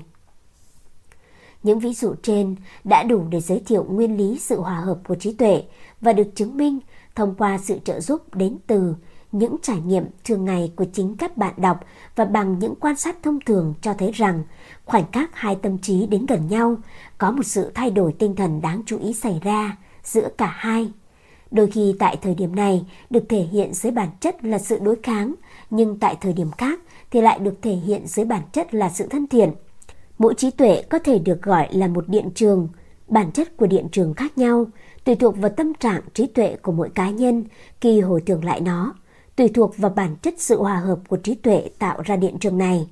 Tác giả tin rằng, dù trong điều kiện bình thường hay tự nhiên, với sự hòa hợp của bất kỳ trí tuệ cá nhân nào đều là kết quả của sự di chuyển thể chất cộng với bản chất của những suy nghĩ đã chi phối tâm trí đó. Rằng mọi tâm trí đều thay đổi liên tục đến mức triết lý mỗi cá nhân và thói quen suy nghĩ chung của cá nhân làm thay đổi sự hòa hợp trí tuệ của người đó.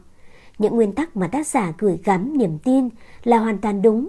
Bất kỳ cá nhân nào cũng có thể thay đổi sự hòa hợp trí tuệ của mình một cách tự nguyện để có thể thu hút hoặc đẩy lùi tất cả những ai mà nó tiếp xúc như một thực tế đã biết. Nói cách khác, bất kỳ ai cũng có thể tự tạo cho mình một thái độ tinh thần để thu hút và làm hài lòng người khác, hoặc đẩy lùi và đối kháng với họ. Điều này được thực hiện mà không cần bất kỳ sự trợ giúp nào của ngôn từ hay biểu hiện nào trên khuôn mặt hoặc bất cứ hình thức chuyển động nào của cơ thể. Quay trở lại với định nghĩa của một trí tuệ ưu tú. Trí tuệ đó được phát triển từ sự hòa quyện và phối hợp của hai hay nhiều trí tuệ trên một tinh thần hòa hợp hoàn hảo, và bạn sẽ nắm bắt được toàn bộ ý nghĩa của từ hòa hợp. Như cái cách nó được sử dụng ở đây, hai trí tuệ sẽ không thể hòa hợp và cũng không thể phối hợp được trừ khi có sự xuất hiện của yếu tố hòa hợp hoàn hảo.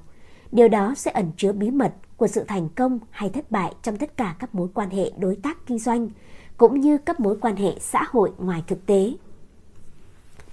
Từ tất cả các giám đốc kinh doanh cho đến các nhà chỉ huy quân sự, hay đến tất cả các nhà lãnh đạo trong bất kỳ lĩnh vực nào, họ đều hiểu được sự cần thiết của một tinh thần đồng đội, tinh thần về sự hiểu biết chung và cùng hợp tác với nhau để gặt hái được thành công. Mục đích tạo ra tinh thần hòa hợp này thông qua kỷ luật, tự nguyện hoặc bị ép buộc với bản chất là trí tuệ mỗi cá nhân được hòa quyện vào một trí tuệ ưu tú. Có nghĩa là sự hòa hợp của trí tuệ cá nhân được điều chỉnh theo cách như vậy để những trí tuệ này kết hợp cùng hoạt động với nhau thành một thể thống nhất. Nếu bạn không tin tưởng vào sự hợp tác, hãy nhìn những gì xảy ra với một chiếc xe đẩy khi bị mất một bánh xe. Quá trình phối kết hợp được thực hiện thông qua các phương pháp cũng khá đa dạng, như chính sự đa dạng trong hình thức lãnh đạo của mỗi cá nhân khi tham gia. Mỗi nhà lãnh đạo đều có phương pháp riêng của mình để cùng phối hợp trí tuệ của những người đi theo họ.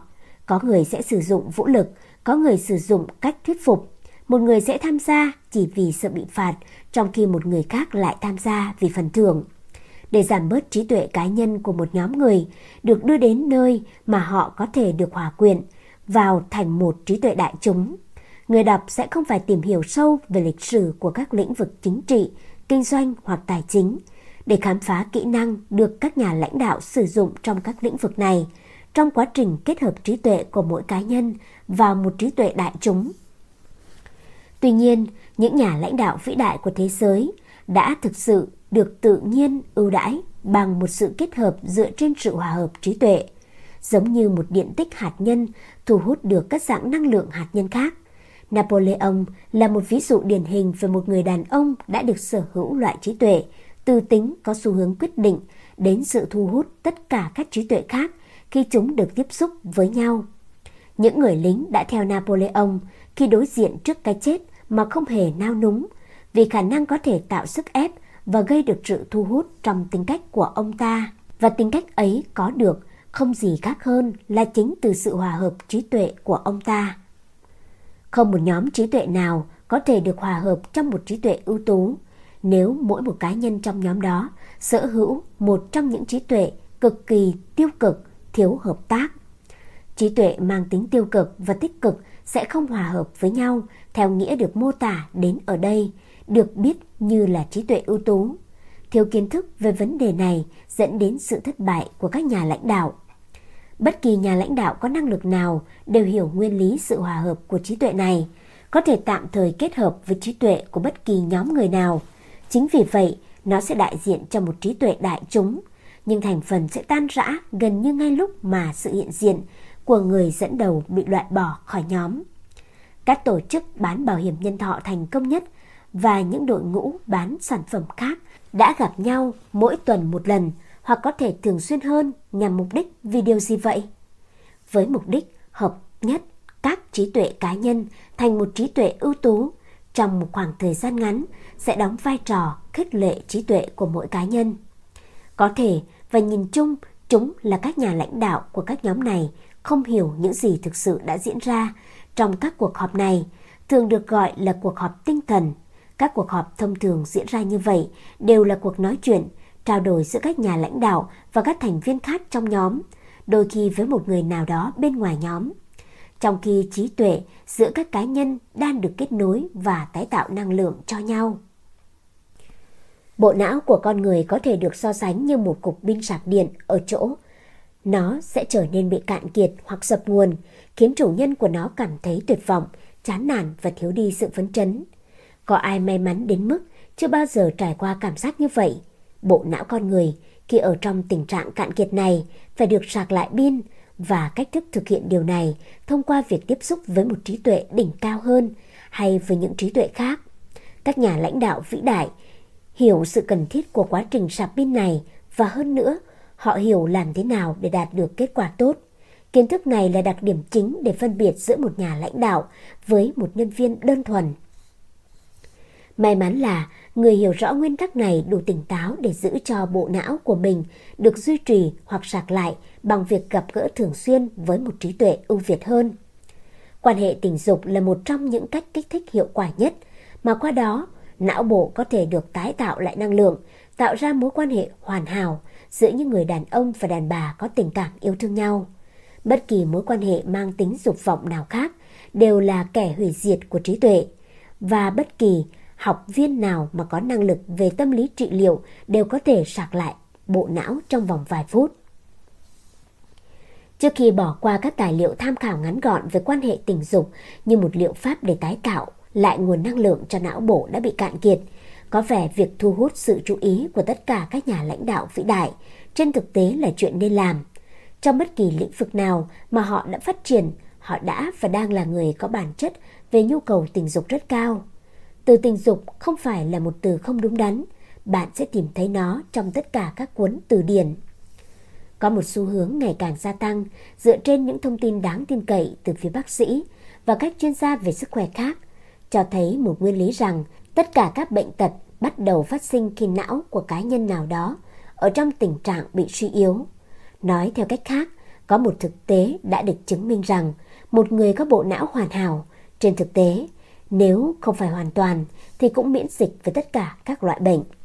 Mọi học viên có sức khỏe tốt, cho dù học ở bất kỳ trường học hay dưới bất cứ loại hình học tập nào, đều biết rằng yếu tố tự nhiên hay chính yếu tố tinh thần có thể được sử dụng như phương pháp điều trị, chữa khỏi mọi loại bệnh tật giống như việc sử dụng thuốc men, đức tin, sự ban phước lành, liệu pháp trị liệu thần kinh, cột sống, nắn xương và tất cả các hình thức chữa trị bên ngoài khác. Đều không thể so bì tính hiệu quả từ sự hỗ trợ của tự nhiên hay nói chính xác thì chỉ phương pháp đưa ra sự hòa hợp của trí tuệ vào mới có thể điều chỉnh các tế bào và mô của cơ thể, hồi sinh não bộ và làm cho bộ máy cơ thể của con người hoạt động bình thường. Tất cả các lương y chân chính sẽ thừa nhận tính chân lý trong tuyên bố này. Sau đó, những gì có thể là khả năng của sự phát triển trong tương lai đối với lĩnh vực về sự hòa hợp của trí tuệ. Thông qua các nguyên tắc kết hợp hài hòa giữa các trí tuệ đã tạo ra một sức khỏe hoàn hảo. Thông qua sự trợ giúp của cùng một nguyên tắc này, nó có thể đủ sức mạnh để được phát triển thêm, hỗ trợ việc giải quyết vấn đề áp lực kinh tế, luôn đè nặng lên mỗi cá nhân. Chúng ta có thể đánh giá các khả năng của sự hòa hợp trí tuệ trong tương lai bằng cách thống kê các thành tựu trong quá khứ đã được tạo ra bởi sự hòa hợp đó. Ghi nhớ từ thực tế cho thấy rằng những thành tựu này phần lớn là kết quả từ việc khám phá một cách tình cờ, thông qua cơ hội gặp gỡ giữa các nhóm trí tuệ. Chúng ta đang tiến gần đến thời điểm mà các giáo sư của các trường đại học sẽ dạy môn sự hòa hợp của trí tuệ giống như các môn học khác hiện đang được giảng dạy. Trong khi đó, sự kết nối giữa nghiên cứu và thử nghiệm môn học này sẽ mở ra viễn cảnh về việc phát triển khả năng của mỗi sinh viên.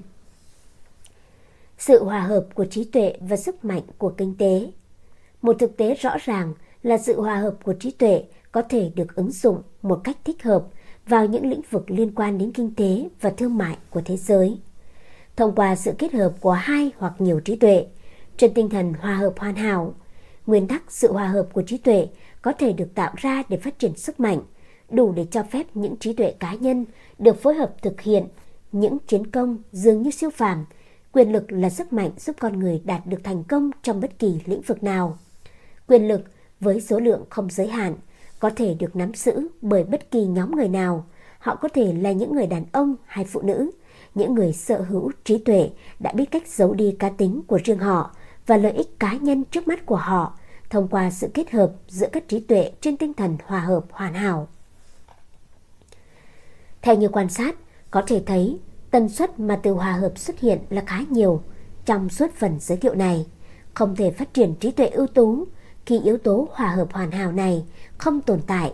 Các đơn vị riêng lẻ của trí tuệ này sẽ không hòa quyện với các đơn vị riêng lẻ của trí tuệ khác cho đến khi hai tâm trí được khơi dậy và sưởi ấm vì mục đích dựa trên tinh thần hòa hợp hoàn hảo.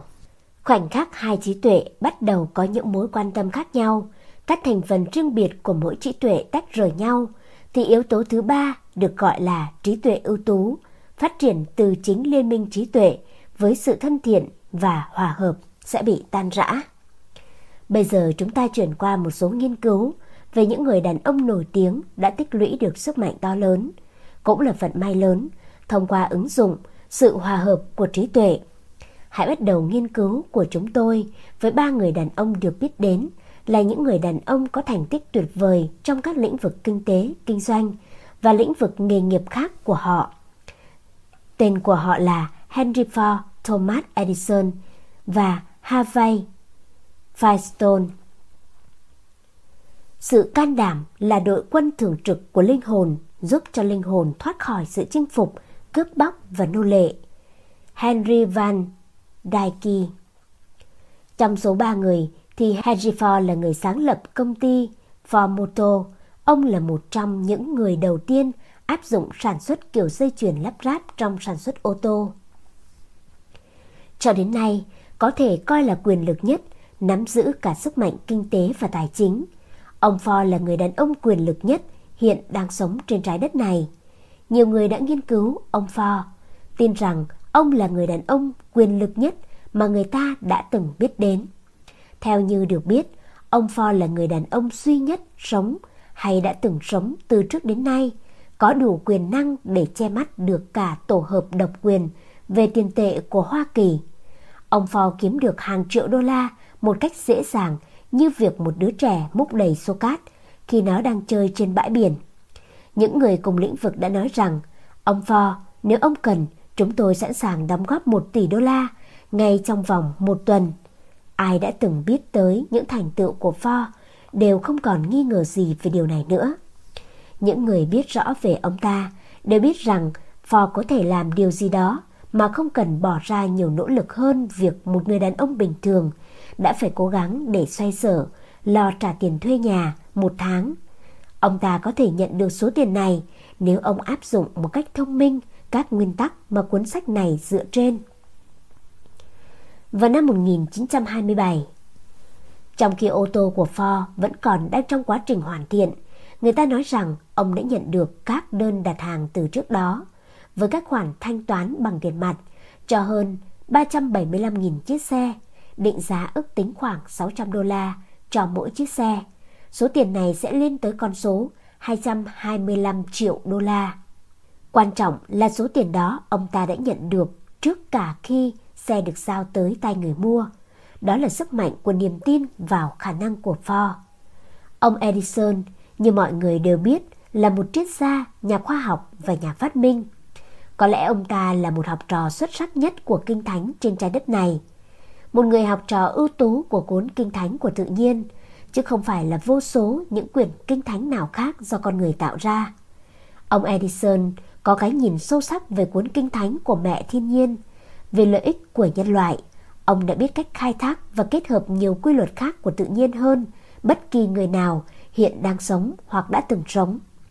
Chính ông đã tập hợp chúng lại với nhau chỉ bằng mũi kim và một miếng sáp xoay tròn.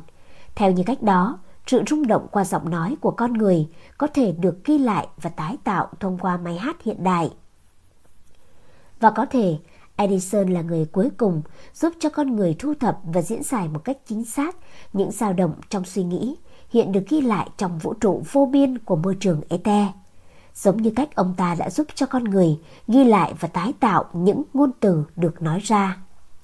Chính Edison là người đầu tiên khai thác tia sét và biến nó thành ánh sáng phục vụ mục đích sử dụng của con người, thông qua sự trợ giúp của bóng đèn điện sợi đốt. Chính Edison đã mang đến cho thế giới bức tranh chuyển động đầy mới mẻ. Đây chỉ là một vài trong số những thành tựu nổi bật của ông, những phép màu mới mẻ mà ông ấy đã mang đến, không phải bằng những mánh khóe hay dưới sự ngụy tạo bởi những sức mạnh siêu phàm nào, mà chính nhờ nguồn ánh sáng rực rỡ của khoa học đã vượt qua tất cả những thứ gọi là phép màu được mô tả trong những cuốn sách viễn tưởng mang tính hư cấu khác do con người tạo ra. Ông Firestone là người thành lập công ty cao su, đó là một trong những nhà sản xuất đầu tiên của lốp xe Firestone Tire. Đồng thời, ông là một trong ba nhà lãnh đạo của nền công nghiệp Mỹ vào thời điểm đó, cùng với Thomas Edison và Henry Ford.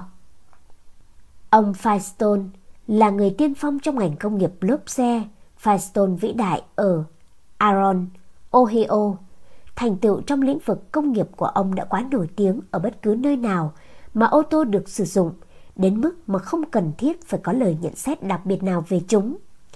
Cả ba người đàn ông này đều bắt đầu sự nghiệp kinh doanh chuyên nghiệp với số vốn ít ỏi và cũng ít được đào tạo bài bản thông qua trường lớp, cái mà ta thường gọi là giáo dục. Cả ba người đàn ông đều có kiến thức uyên thâm, cả ba đều giàu có, cả ba đều quyền lực. Bây giờ chúng ta hãy tìm hiểu về nguồn gốc của sự giàu có và quyền lực của họ. Cho đến nay, chúng ta mới chỉ giải quyết vấn đề về kết quả. Nhà triết học chân chính mong muốn tìm hiểu nguyên nhân dẫn đến một kết quả. Nhiều người biết rằng ông Ford, ông Edison và ông Firestone là những người bạn thân thiết.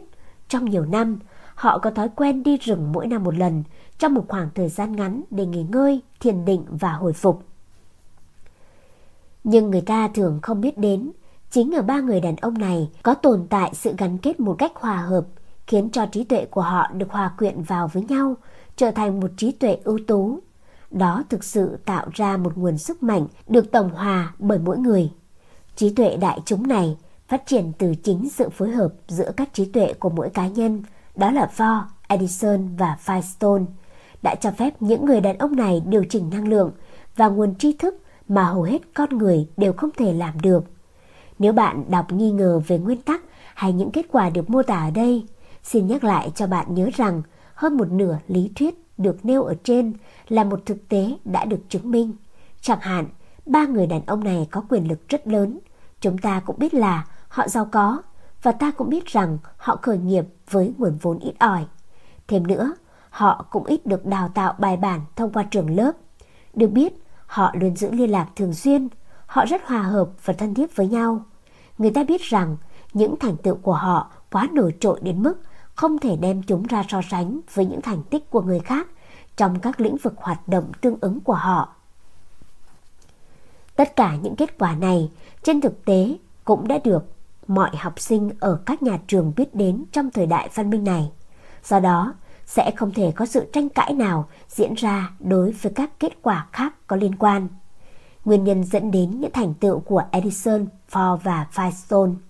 Chúng ta có thể chắc chắn đó là những thành tựu này không thể dựa trên những mánh khóe, sự lừa dối, năng lực siêu nhiên hay còn gọi là khai huyền hoặc bất kỳ hình thức nào khác của quy luật bất tự nhiên. Những người đàn ông này cũng không sở hữu một kho tàng ảo thuật nào cả. Họ biết cách vận dụng các quy luật của tự nhiên, mà những quy luật đó hầu hết các nhà kinh tế và các nhà lãnh đạo trong lĩnh vực khoa học đều biết tới. Có thể có sự ngoại lệ đối với các quy luật dựa trên cơ sở là sự hài hòa của trí tuệ. Vì sự hài hòa của trí tuệ chưa đủ phát triển để các nhà khoa học phân loại nó trong danh mục của các định luật đã biết. Một trí tuệ ưu tú có thể được tạo ra bởi bất kỳ nhóm người nào dựa trên sự phối hợp giữa những trí tuệ của họ với một tinh thần hòa hợp hoàn hảo. Nhóm này có thể bao gồm bất kỳ con số nào từ hai trở lên. Kết quả tốt nhất được đưa ra khi có sẵn sự kết hợp của 6 hoặc 7 trí tuệ. Có ý kiến cho rằng Chúa Giêsu đã khám phá ra cách sử dụng nguyên lý sự hòa hợp của trí tuệ và những màn trình diễn kỳ diệu của Ngài đã phát triển thành nguồn sức mạnh. Ngài đã phát triển thông qua sự kết hợp trí tuệ của 12 môn đệ của Ngài. Người ta đã chỉ ra rằng khi một trong các môn đệ Judas Icarus phá vỡ niềm tin, trí tuệ ưu tú ngay lập tức tan rã và Chúa Giêsu đã lâm vào biến cố lớn nhất trong suốt cuộc đời của Ngài. Khi trí tuệ của hai hoặc nhiều người cùng hòa hợp sẽ tạo ra một kết quả được gọi là trí tuệ ưu tú. Mỗi người trong nhóm sẽ có quyền được tiếp xúc và thu thập kiến thức thông qua tiềm thức của tất cả các thành viên khác trong nhóm. Sức mạnh này trở nên đáng chú ý ngay lập tức, có tác dụng kích thích tâm trí với tốc độ dao động cao hơn. Bằng chứng cho thấy là nó biểu hiện ở dạng trí tưởng tượng sống động hơn và ý thức về những gì xuất hiện dường như là giác quan thứ sáu. Chính nhờ giác quan thứ sáu này mà những ý tưởng mới sẽ lóe lên trong tâm trí. Những ý tưởng này mang bản chất và hình thức về chủ đề hiện đang chi phối tâm trí của mỗi cá nhân. Nếu toàn bộ nhóm đã gặp nhau với mục đích thảo luận về một chủ đề nhất định, các ý tưởng liên quan đến chủ đề đó sẽ xuất hiện trong tâm trí của tất cả tại thời điểm đó, như thể một tác động từ bên ngoài đang ra lệnh cho họ. Trí tuệ của cá nhân đang tham gia vào trí tuệ ưu tú trở thành cục nam châm, hút tất cả các ý tưởng, đồng thời kích thích cho tư duy có tính chất tổ chức và mang tính thực tiễn một cách cao nhất mà không ai biết nó ở đâu ra. Quá trình kết hợp giữa những trí tuệ được mô tả ở đây là trí tuệ ưu tú có thể được ví giống như hành động của một người kết nối nhiều cục pin bằng một sợi dây truyền điện. Do đó, nó sẽ đẩy mạnh dòng điện chạy qua sợi dây đó. Mỗi cục pin được cho thêm vào sẽ làm tăng thêm nguồn năng lượng đang được truyền qua sợi dây đó. Chỉ có như vậy mới tạo nên sự kết hợp trí tuệ của mỗi cá nhân thành một trí tuệ ưu tú. Mỗi trí tuệ thông qua nguyên lý sự hòa hợp của trí tuệ kích thích tất cả các trí tuệ khác trong nhóm cho đến khi năng lượng của trí tuệ đó trở nên lớn mạnh đến mức nó thâm nhập và kết nối với năng lượng của vũ trụ, được biết đến như môi trường của Ete và lần lượt chạm vào mọi nguyên tử trong toàn bộ vũ trụ. Bộ máy vô tuyến hiện đại đã chứng minh ở một mức độ đáng kể phần lý thuyết đã được giải thích ở đây. Các chạm gửi hoặc phát sóng mạnh mẽ phải được dựng lên mà thông qua đó sự dao động của âm thanh được tăng cường trước khi nó có thể được thu nhận bởi năng lượng dao động cao hơn nhiều của ether và truyền đi mọi hướng. Một trí tuệ ưu tú được tạo thành từ nhiều trí tuệ cá nhân, được kết hợp để tạo ra một dạng năng lượng có dao động mạnh, được tạo thành gần như một bản sao y của trạm phát thanh. Người đàn ông không còn hấp dẫn đối với chúng ta khi chúng ta tìm thấy những hạn chế của anh ấy. Tội lỗi duy nhất là sự giới hạn ngay khi bạn chạm đến được giới hạn của một người, tất cả sẽ kết thúc với anh ta. Emerson Mọi diễn giả đều cảm nhận thấy sự ảnh hưởng của sự hòa hợp trí tuệ, vì có một thực tế là ngay khi trí tuệ của mỗi cá nhân khán giả trở nên hòa hợp, hòa hợp với tốc độ dao động trí tuệ của diễn giả, với diễn giả sẽ có sự gia tăng nhiệt huyết một cách đáng chú ý trong trí tuệ của nhà diễn giả. Nó giúp cho anh ta vươn lên tầm cao của một nhà hùng biện, Điều này gây ngạc nhiên cho tất cả, bao gồm cả bản thân anh ta. Thường trung bình trong khoảng 5 đến 10 phút đầu tiên của bài diễn thuyết được dành cho những gì gọi là khởi động. Điều này có nghĩa là quá trình mà trí tuệ của người nói và khán giả của anh ta trở nên hòa quyện trên tinh thần hòa hợp hoàn hảo. Mọi diễn giả đều biết chuyện gì xảy ra khi trạng thái hòa hợp hoàn hảo này không trở thành hiện thực đối với một bộ phận khán giả của anh ta. Các hiện tượng siêu nhiên dường như xảy ra trong các cuộc gặp gỡ về mặt tâm linh, là kết quả của phản ứng giữa các nhóm trí tuệ với nhau và giữa những trí tuệ trong cùng một nhóm. Những hiện tượng này thường hiếm khi xuất hiện dưới 10 đến 20 phút đầu sau khi nhóm được thiết lập, với lý do đây là khoảng thời gian cần thiết để các trí tuệ trong nhóm trở nên hài hòa hay hòa quyện với nhau. Những thông điệp mà các thành viên trong nhóm tâm linh đó nhận được có lẽ đến từ một trong hai nguồn, hoặc từ cả hai, cụ thể là Thứ nhất, từ kho tàng tiềm thức rộng lớn của một số thành viên trong nhóm, hoặc là Thứ hai, từ kho lưu trữ phổ quát của ete trong đó nhiều khả năng tất cả các dao động của suy nghĩ đều được bảo tồn. Không có bất kỳ quy luật tự nhiên nào tồn tại, cũng như không có bất kỳ tư duy logic nào của con người ủng hộ cho phần lý thuyết về giao tiếp với những người đã chết. Thực tế đã chứng minh rằng bất kỳ cá nhân nào cũng có thể khám phá kho kiến thức trong trí tuệ của người khác. Thông qua nguyên tắc, sự hài hòa của trí tuệ này và có vẻ hợp lý khi cho rằng sức mạnh này có thể được mở rộng, bao gồm cả sự tiếp xúc với bất kỳ dao động nào có sẵn trong môi trường ether nếu có. Giả thuyết rằng tất cả các dao động đạt ở mức cao hơn và tinh tế hơn, chẳng hạn như những dao động phát triển trong suy nghĩ, được bảo tồn phát triển trong môi trường ETE. Thực tế cho thấy rằng không có vật chất hay năng lượng nào, hay yếu tố đã biết trong vũ trụ có thể được tạo ra hoặc bị phá hủy. Thật hợp lý khi cho rằng tất cả các dao động đã được tăng cường, đủ để được thu thập và hấp thụ trong môi trường ETE. Nó sẽ tồn tại mãi mãi. Các dao động ở mức thấp hơn, không hòa quyện hay tiếp xúc được với ETE, có thể vẫn sẽ tồn tại trong môi trường sống và dần biến mất. Tất cả những người được gọi là thiên tài có lẽ đã đạt được danh hiệu ấy bởi những cơ hội hay cách nói khác. Hay nói cách khác, họ đã hình thành khối liên minh với những trí tuệ khác, cho phép họ tăng cường những dao động trong tâm trí của chính mình và đưa họ tới nơi có thể tiếp cận với khu đền tri thức rộng lớn đã được lưu giữ và tập hợp lại trong môi trường ete của vũ trụ. Theo những dữ liệu mà tác giả được phép thu thập trong thực tế, tất cả các thiên tài vĩ đại là những người có nhu cầu về tình dục cao. Thực tế cho thấy rằng quan hệ tình dục là chất kích thích trí tuệ, được biết đến nhiều nhất, bổ trợ thêm cho phần lý thuyết được mô tả trong bài học này. Tìm hiểu sâu hơn về nguồn sức mạnh kinh tế, thể hiện qua thành tựu của những người đàn ông trong lĩnh vực kinh doanh, chúng ta hãy nghiên cứu trường hợp của nhóm Chicago, được gọi là Big Six, bao gồm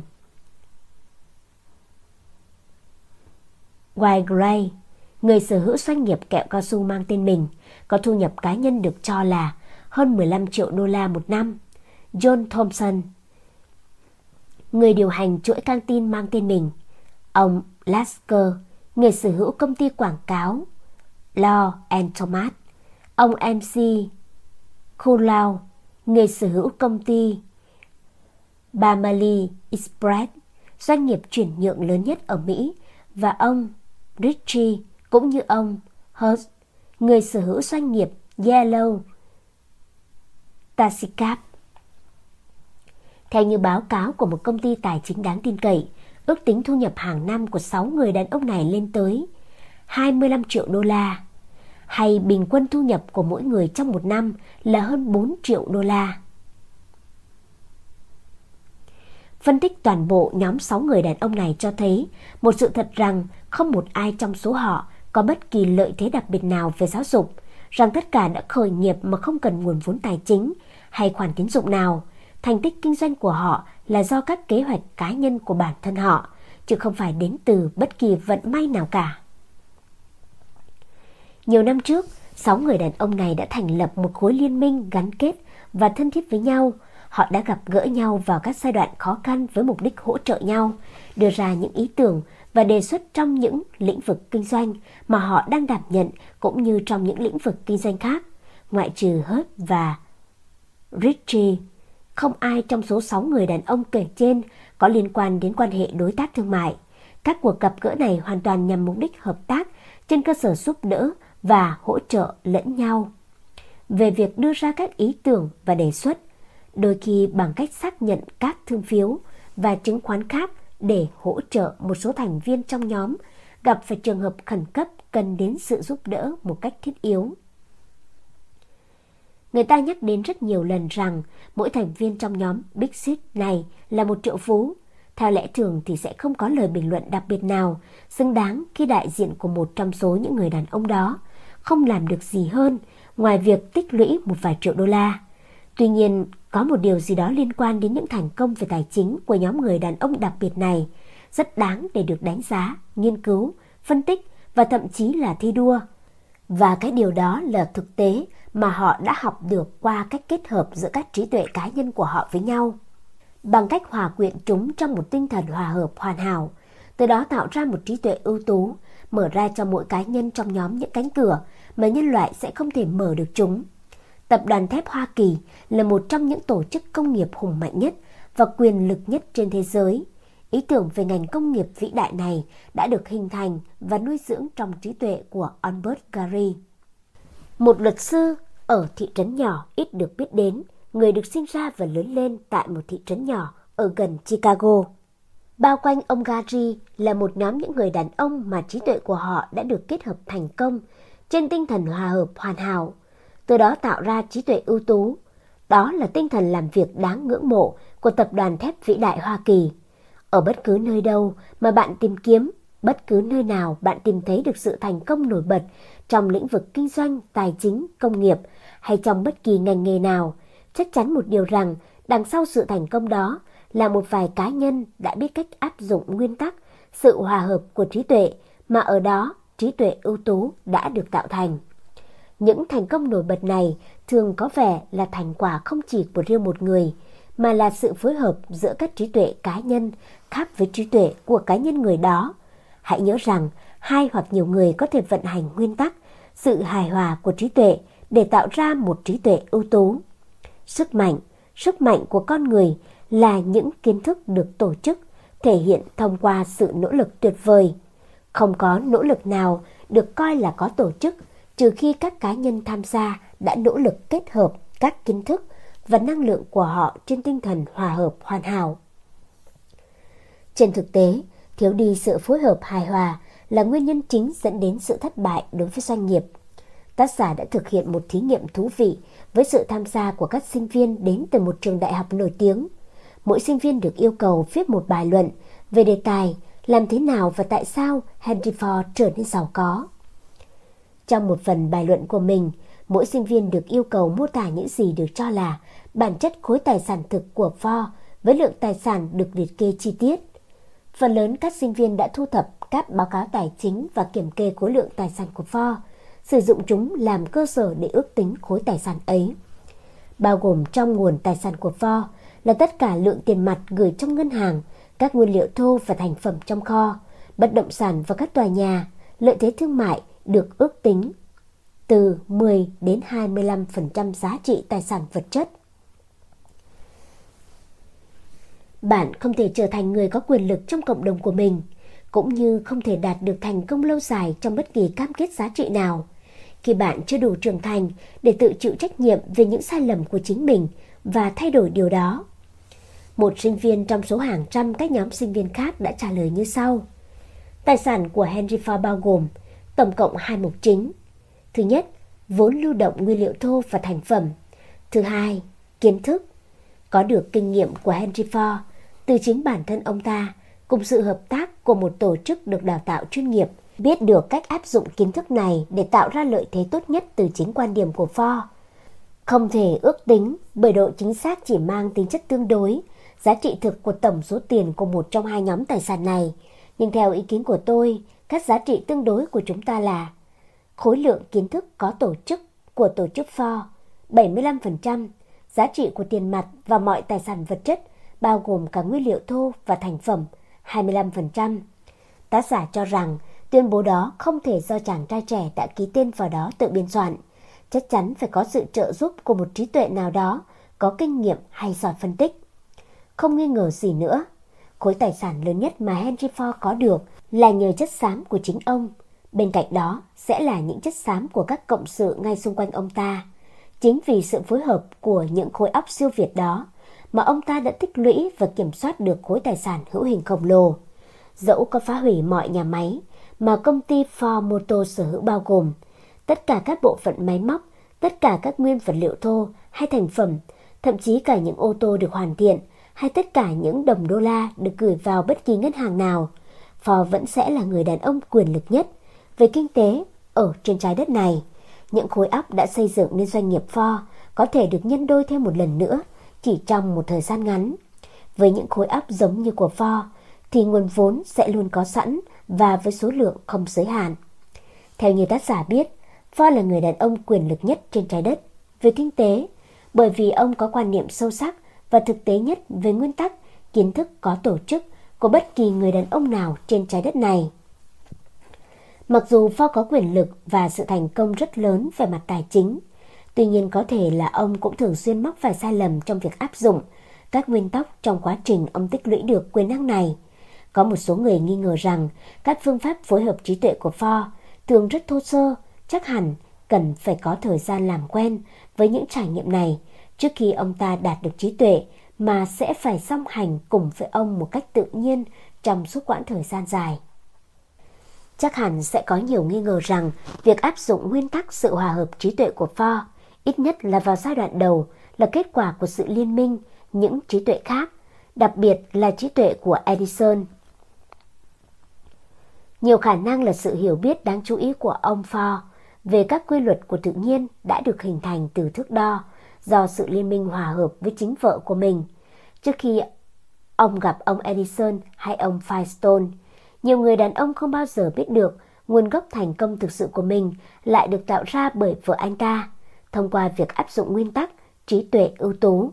Bà Ford là một người phụ nữ thông minh nhất và tác giả có lý do để tin rằng trí tuệ của bà được kết hợp với ông Ford đã mang đến cho ông một sự khởi đầu giúp ông tiến dần về phía nước thang quyền lực. Dường như không có bất kỳ phương thức nào được đề cập đến ở đây mà có thể tước đoạt được bất cứ niềm vinh quang hay danh dự nào của Vo. Trong những năm tháng đầu đời, ông đã phải chiến đấu với những kẻ thù vô cùng đáng sợ. Đó là nạn mù chữ và sự thiếu hiểu biết ở mức độ nghiêm trọng hơn rất nhiều so với những gì Edison và Firestone phải đối mặt. Cả hai người đàn ông này đều được tự nhiên ban tặng và may mắn khi có được tài năng thiên bẩm để có thể tích lũy và biết cách vận dụng kiến thức. Còn Pho đã phải mài giữa tài năng của mình từ chính những mảnh gỗ còn nguyên sơ và thô ráp để tạo nên những giá trị của bản thân. Trong một khoảng thời gian ngắn không thể tưởng tượng được, Phò đã làm chủ được ba trong số những kẻ thù ngoan cố nhất của loài người và biến chúng thành giá trị tài sản, tạo nên nền tảng thành công của mình. Những kẻ thù đó là sự thiếu hiểu biết, mù chữ và nghèo đói. Bất kỳ người nào có thể nắm trong tay ba lực lượng đáng sợ này, chưa kể đến sự trang bị và biến chúng thành cái có lợi cho mình. Điều đáng kể để những cá nhân kém may mắn hơn nghiên cứu kỹ lưỡng. Đây là thời đại của sức mạnh công nghiệp, là thời đại mà chúng ta đang sống. Nguồn gốc của tất cả sức mạnh này là nỗ lực được tổ chức, việc quản lý các doanh nghiệp trong ngành công nghiệp không chỉ tổ chức hiệu quả cho từng công nhân mà trong nhiều trường hợp, việc sát nhập ngành công nghiệp đã được thực hiện theo một cách thức mà cuối cùng những sự kết hợp này, chẳng hạn như trong trường hợp của tập đoàn thép Hoa Kỳ, thực tế đã tích lũy được nguồn sức mạnh vô biên. Hiếm khi người ta có thể liếc nhìn những mẫu tin tức về các sự kiện trong ngày mà lại bỏ qua việc đọc các báo cáo về một số vụ sáp nhập kinh doanh, công việc hoặc tài chính mang lại một nguồn lực quản lý khổng lồ và sau đó tạo ra một nguồn sức mạnh lớn. Hôm nay là sự sáp nhập của một nhóm các ngân hàng, hôm khác nó là một chuỗi các tuyến đường sắt, ngày tiếp theo là sự kết hợp của các nhà máy thép. Tất cả hợp nhất cho mục đích phát triển sức mạnh thông qua sự nỗ lực phối hợp và có tính tổ chức cao. Kiến thức về bản chất nói chung là không được tổ chức và không phải là sức mạnh. Đó chỉ là sức mạnh tiềm tàng mà thôi. Đó là chất liệu giúp sức mạnh thực sự có thể được phát huy. Bất kỳ thư viện hiện đại nào cũng lưu giữ tất cả các giá trị kiến thức.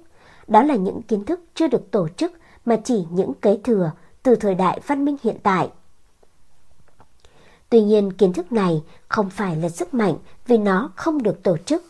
Mọi dạng năng lượng, mọi loài động vật hay thực vật để tồn tại thì phải được tổ chức. Những loài động vật khổng lồ mà xương của chúng lấp đầy nghĩa địa của tự nhiên trong quá trình bị tuyệt chủng thầm lặng, đem tới bằng chứng xác thực cho thấy rằng sự phi tổ chức có nghĩa là hủy diệt.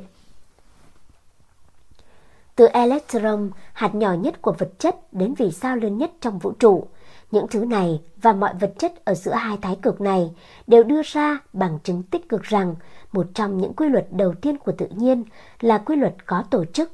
May mắn cho mỗi cá nhân khi họ đã nhận ra tầm quan trọng của quy luật này và khiến doanh nghiệp của mình phải tự làm quen với các cách thức khác nhau mà quy luật có thể được áp dụng để tạo ra lợi thế. Người đàn ông có óc kinh doanh sắc sảo không chỉ nhận ra tầm quan trọng của quy luật nỗ lực có tổ chức, mà anh ta còn khiến quy luật này trở thành nền tảng sức mạnh của mình. Không có bất kỳ kiến thức nào về nguyên tắc sự hòa hợp của trí tuệ hay nguyên tắc tương tự như vậy từng tồn tại.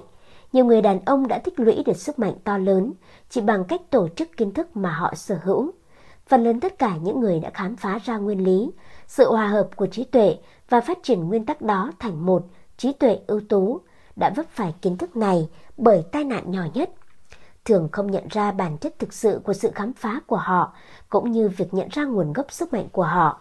Tác giả cho rằng tất cả những người sống ở thời điểm hiện tại mà có ý thức vận dụng nguyên lý hòa hợp của trí tuệ và việc phát triển sức mạnh thông qua sự phối hợp giữa các trí tuệ chỉ có thể đếm trên đầu ngón tay. Có lẽ một vài ngón tay còn dư lại được giữ để dự phòng. Nếu giả thiết này gần đúng, bạn đọc sẽ dễ dàng nhận thấy rằng có một chút nguy hại khi việc thực hành nguyên tắc sự hòa hợp của trí tuệ trở nên quá phổ biến.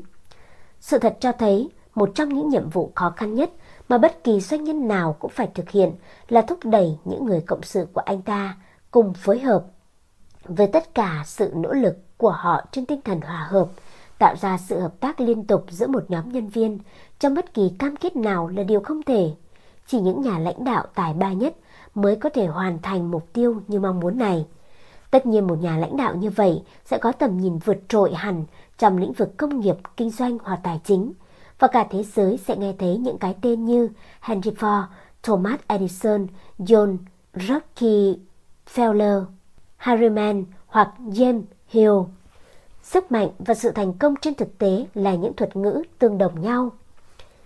Người này trưởng thành lên nhờ người kia, do đó bất kỳ ai có kiến thức và khả năng phát triển sức mạnh, thông qua nguyên tắc nỗ lực của sự phối hợp hài hòa giữa các trí tuệ cá nhân hay dưới bất kỳ cách thức nào khác đều có thể thành công trong bất kỳ lĩnh vực kinh doanh nào, nhưng cũng có thể chấm dứt sự thành công bất cứ lúc nào. Chưa bao giờ trong lịch sử thế giới có nhiều cơ hội phong phú như bây giờ dành cho những ai sẵn sàng cho đi trước khi anh ta cố gắng để thu lại cái gì. Không thể giả định rằng trí tuệ ưu tú sẽ ngay lập tức mọc lên như nấm từ mọi trí tuệ giả tạo, sự phối hợp trên tinh thần hòa hợp. Sự hài hòa, theo định nghĩa thực sự của từ này, rất hiếm có trong số các môn đồ Kitô giáo chân chính hay trong số những người tự xưng là người theo công giáo. Sự hài hòa là những hạt nhân xung quanh giúp trạng thái của trí tuệ được gọi là trí tuệ ưu tú, được phát triển. Không có yếu tố hòa hợp này, không thể có trí tuệ ưu tú. Một chân lý không thể được lặp lại quá thường xuyên. Goodrow, Wilson đã nghĩ đến việc phát triển một trí tuệ ưu tú, bao gồm các nhóm trí tuệ đại diện cho các quốc gia văn minh trên thế giới. Trong đề xuất thành lập khối liên minh các quốc gia, quan niệm của Wilson là ý tưởng nhân văn sâu rộng nhất từng được tạo ra trong trí tuệ của con người, bởi vì nó xử lý một nguyên tắc có khả năng bao trùm sức mạnh, đủ để thiết lập một tình cảm anh em thực sự của con người trên trái đất. Liên minh các quốc gia hay là sự phối hợp giữa các trí tuệ quốc tế dựa trên tinh thần hòa hợp chắc chắn sẽ trở thành hiện thực. Thời gian diễn ra sự hợp nhất giữa các trí tuệ sẽ chủ yếu được đo lường bằng khoảng thời gian mà các trường đại học và các tổ chức phi tôn giáo lớn cần phải có để học được cách thay thế sự thiếu hiểu biết và mê tín bằng sự hiểu biết và khôn ngoan. Thời gian này đang tiến dần về phía chúng ta một cách nhanh chóng. Diễn biến tâm lý trong buổi tập hợp nhằm khơi dậy đức tin. Trong những buổi họp mặt tôn giáo thời xưa, sự thức tỉnh mang đến một cơ hội thuận lợi cho việc nghiên cứu nguyên lý về sự hòa hợp của trí tuệ, cái mà được biết đến là trí tuệ ưu tú.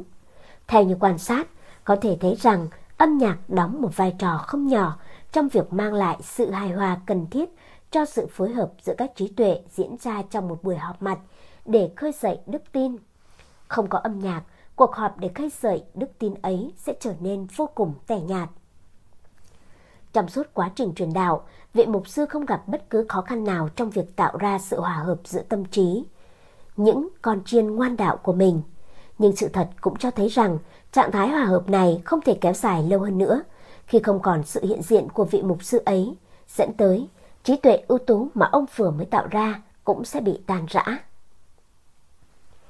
Bằng cách khơi dậy cảm xúc vốn có của những con chiên ngoan đạo, vị mục sư ấy không gặp khó khăn gì trong việc tạo ra một trí tuệ ưu tú khi đặt chúng dưới bối cảnh thích hợp cùng với sự cộng hưởng của thể loại âm nhạc phù hợp.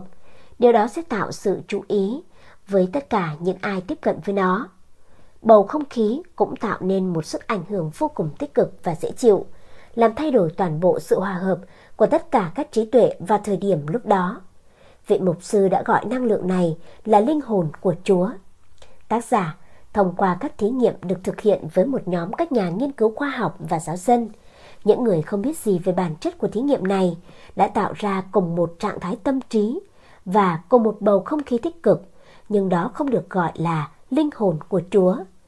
Trong nhiều dịp khác, tác giả đã chứng kiến việc tạo ra một bầu không khí tích cực tương tự như vậy diễn ra trong một nhóm nam nữ đang tham gia vào công việc bán hàng, nhưng họ cũng không gọi đó là linh hồn của Chúa. Tác giả đã giúp Harrison Parker, người sáng lập Hiệp hội Hợp tác xã Chicago, hướng dẫn một khóa đào tạo về kỹ năng bán hàng và bằng cách sử dụng cùng một nguyên tắc về sự hòa hợp của trí tuệ mà vị mục sư đã gọi là linh hồn của Chúa. Tác giả đã làm thay đổi nhận thức của một nhóm người gồm 3.000 người đàn ông và phụ nữ.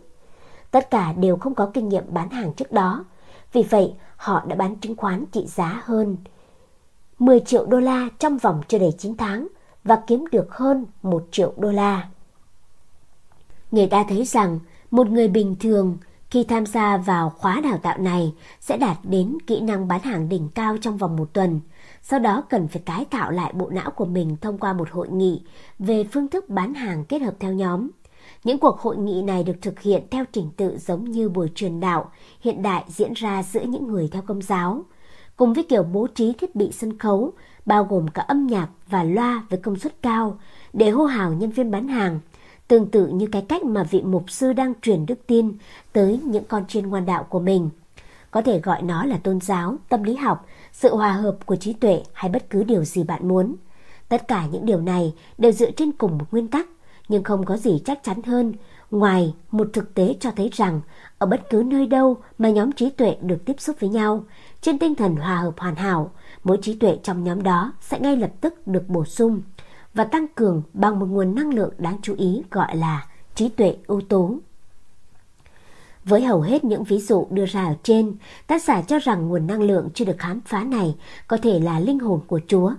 Tuy nhiên nó cũng hoạt động tốt dưới bất kỳ tên gọi nào khác. Não bộ và hệ thần kinh của con người tạo thành một bộ máy rất phức tạp và vô cùng khó hiểu.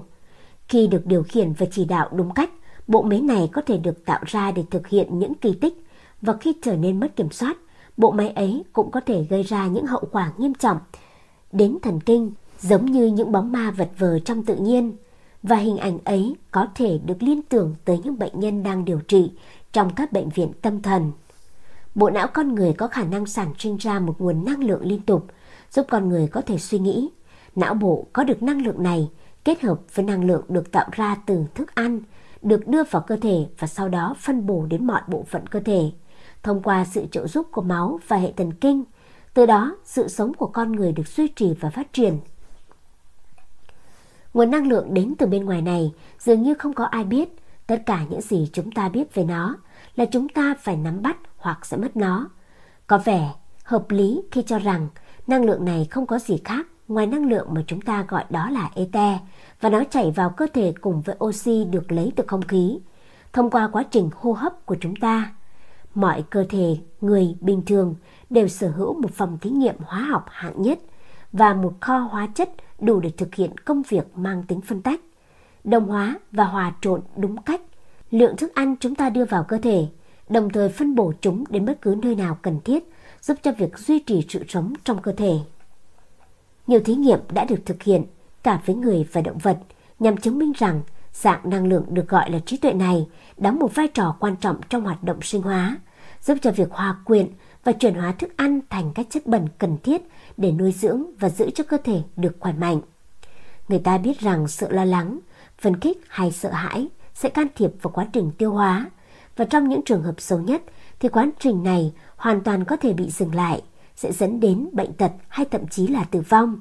Do vậy, rõ ràng là não bộ của chúng ta hoàn toàn tác động và gây ảnh hưởng tới chức năng hoạt động của hệ tiêu hóa. Nhiều nhà chức trách có danh tiếng đã tin rằng mặc dù có thể chưa bao giờ được chứng minh một cách khoa học, nhưng dạng năng lượng được biết đến là trí tuệ này hay chính những suy nghĩ có thể bị nhiễm bởi những yếu tố mang tính tiêu cực hay thiếu thiện cảm, nhiều đến mức mà toàn bộ hệ thần kinh bị ngừng hoạt động và chúng cũng tác động tới hệ tiêu hóa, dẫn đến sự biểu hiện của một loạt các dạng bệnh lặt vặt khác nhau, những khó khăn về mặt tài chính và những mối tình đơn phương đứng đầu trong danh sách những nguyên nhân gây ra hiện tượng rối loạn tâm lý như vậy.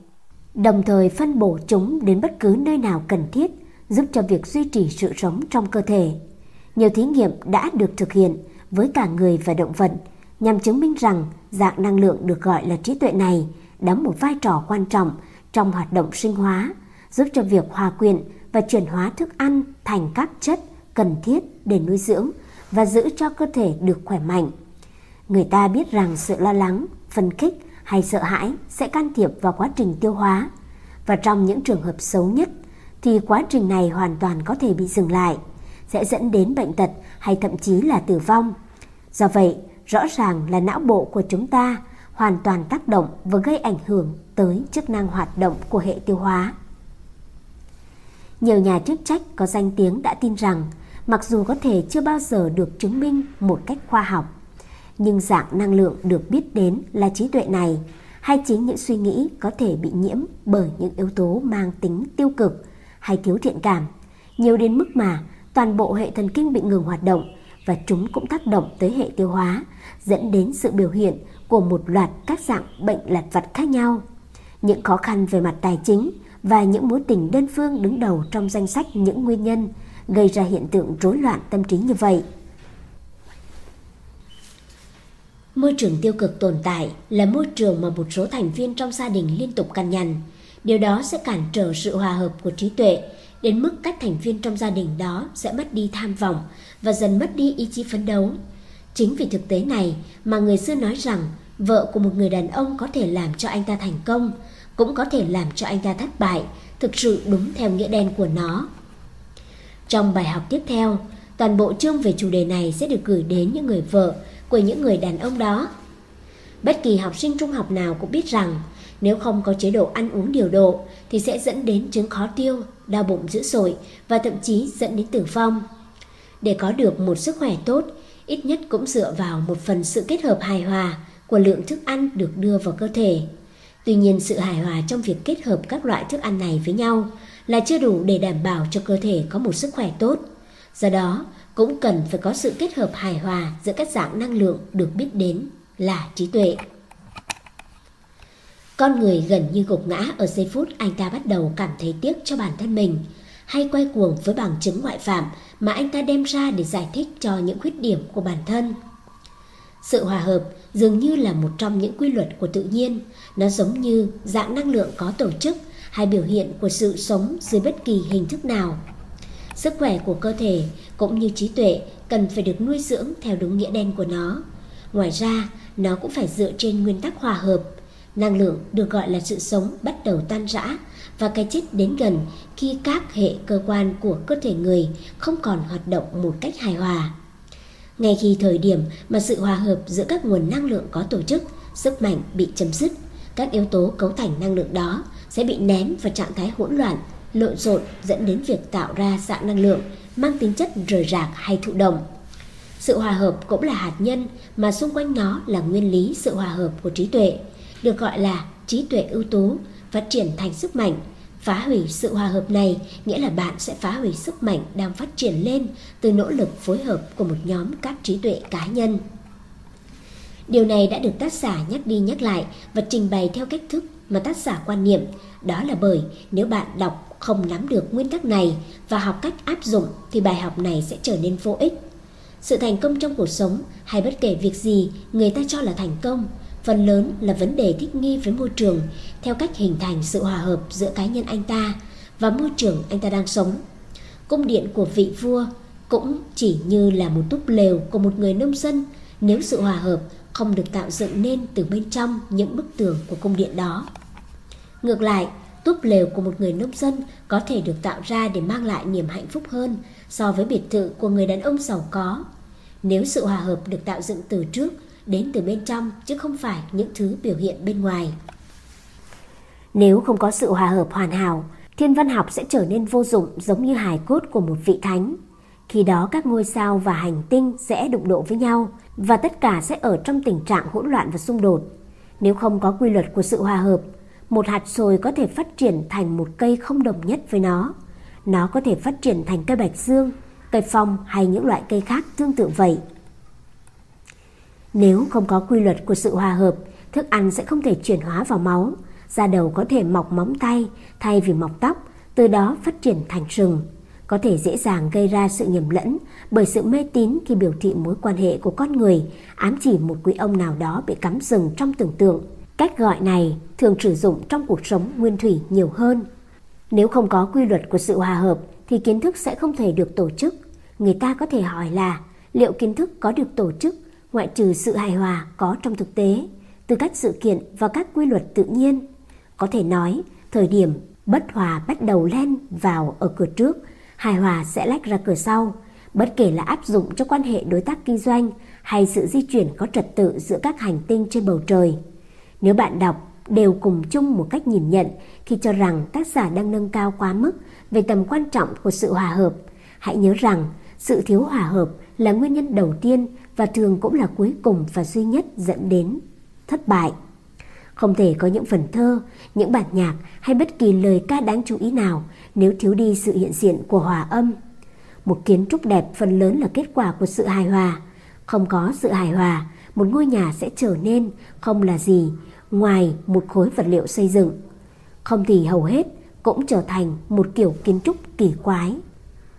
Có vẻ như quản lý kinh doanh một cách nhịp nhàng, hài hòa sẽ đảm bảo sự tồn tại và tăng thêm sức mạnh cho doanh nghiệp. Mỗi con người dù là đàn ông hay phụ nữ khi mặc lên những bộ trang phục đẹp, đó chính là một bức tranh sống động, minh chứng cho sự hài hòa. Từ những ví dụ minh họa trên cho thấy, sự hòa hợp đóng vai trò trong mọi vấn đề của thế giới hay trong mọi sự vận hành của toàn vũ trụ. Chẳng có người đàn ông thông minh nào lại có thể rời bỏ sự hòa hợp ra khỏi mục tiêu xác định của cuộc đời anh ta cũng như không có mục tiêu xác định nào có thể bỏ qua sự hòa hợp. Bản thân chính sự hòa hợp được ví như một viên đá chủ chốt để tạo nên một khối đá vững chắc. Cơ thể con người là một bộ máy phức tạp gồm nhiều cơ quan, các tuyến hạch, mạch máu, dây thần kinh, tế bào não và cơ bắp, vân vân. Năng lượng của trí não kích thích hành động và nỗ lực phối hợp của các bộ phận cấu thành của cơ thể, cũng bao gồm một lượng lớn năng lượng không ổn định và dễ thay đổi.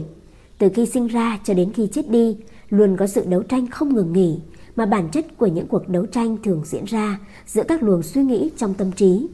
Ví dụ, có những cuộc đấu tranh mà ai cũng biết đến, luôn diễn ra trong tâm trí của con người giữa những động lực thúc đẩy và ham muốn sở hữu, giữa các xung đột của đúng và sai. Những cuộc đấu tranh ấy vẫn sẽ diễn ra cho đến chừng nào con người còn sống trên cuộc đời này. Mỗi con người sở hữu ít nhất hai nguồn sức mạnh của trí tuệ hay là hai cá tính riêng biệt và có đến 6 tính cách riêng biệt đã được phát hiện ở một người. Một trong những nhiệm vụ tối ưu nhất của con người là phải biết kết hợp nguồn sức mạnh trí tuệ này một cách hài hòa, làm cho chúng trở nên có tổ chức và biết cách điều khiển sức mạnh đó hướng tới mục tiêu nhất định. Không có yếu tố hòa hợp này, không một cá nhân nào có thể trở thành một nhà tư tưởng đúng đắn. Không có gì lạ khi đối với các nhà lãnh đạo trong các lĩnh vực về kinh doanh, công nghiệp, chính trị cũng như trong các lĩnh vực nghề nghiệp khác sẽ rất khó để tổ chức các nhóm người và hướng hoạt động của họ tới việc đạt được một mục tiêu nhất định mà không có sự cọ sát lẫn nhau.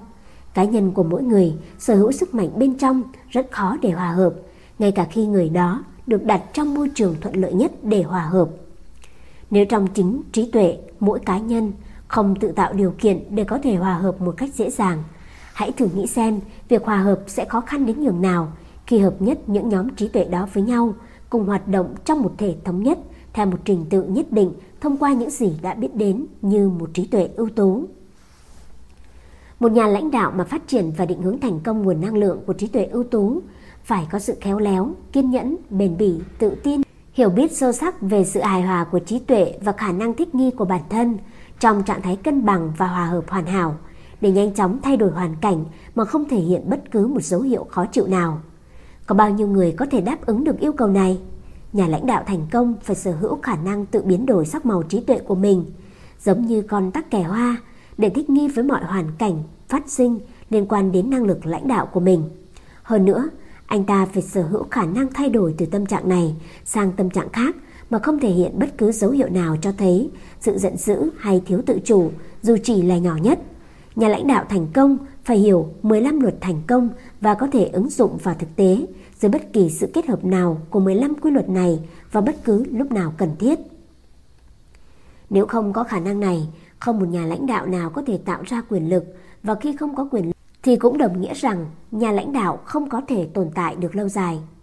Ý nghĩa của giáo dục Từ lâu đã có một quan niệm sai lầm chung về ý nghĩa của từ giáo dục. Các từ điển đã không hỗ trợ trong việc loại bỏ sự hiểu lầm này, bởi vì trong từ điển đã định nghĩa từ giáo dục là một hành động truyền đạt kiến thức. Từ giáo dục có nguồn gốc từ tiếng Latin. Từ educo tạm dịch là giáo dục, có nghĩa là phát triển từ bên trong, để giáo dục, để rút ra, để phát triển thông qua luật sử dụng. Tạo hóa ghét tất cả những dạng hình thức biểu hiện của sự lười biếng. Tạo hóa chỉ đem lại sự sống không ngừng cho những yếu tố đang được sử dụng một cách có ích.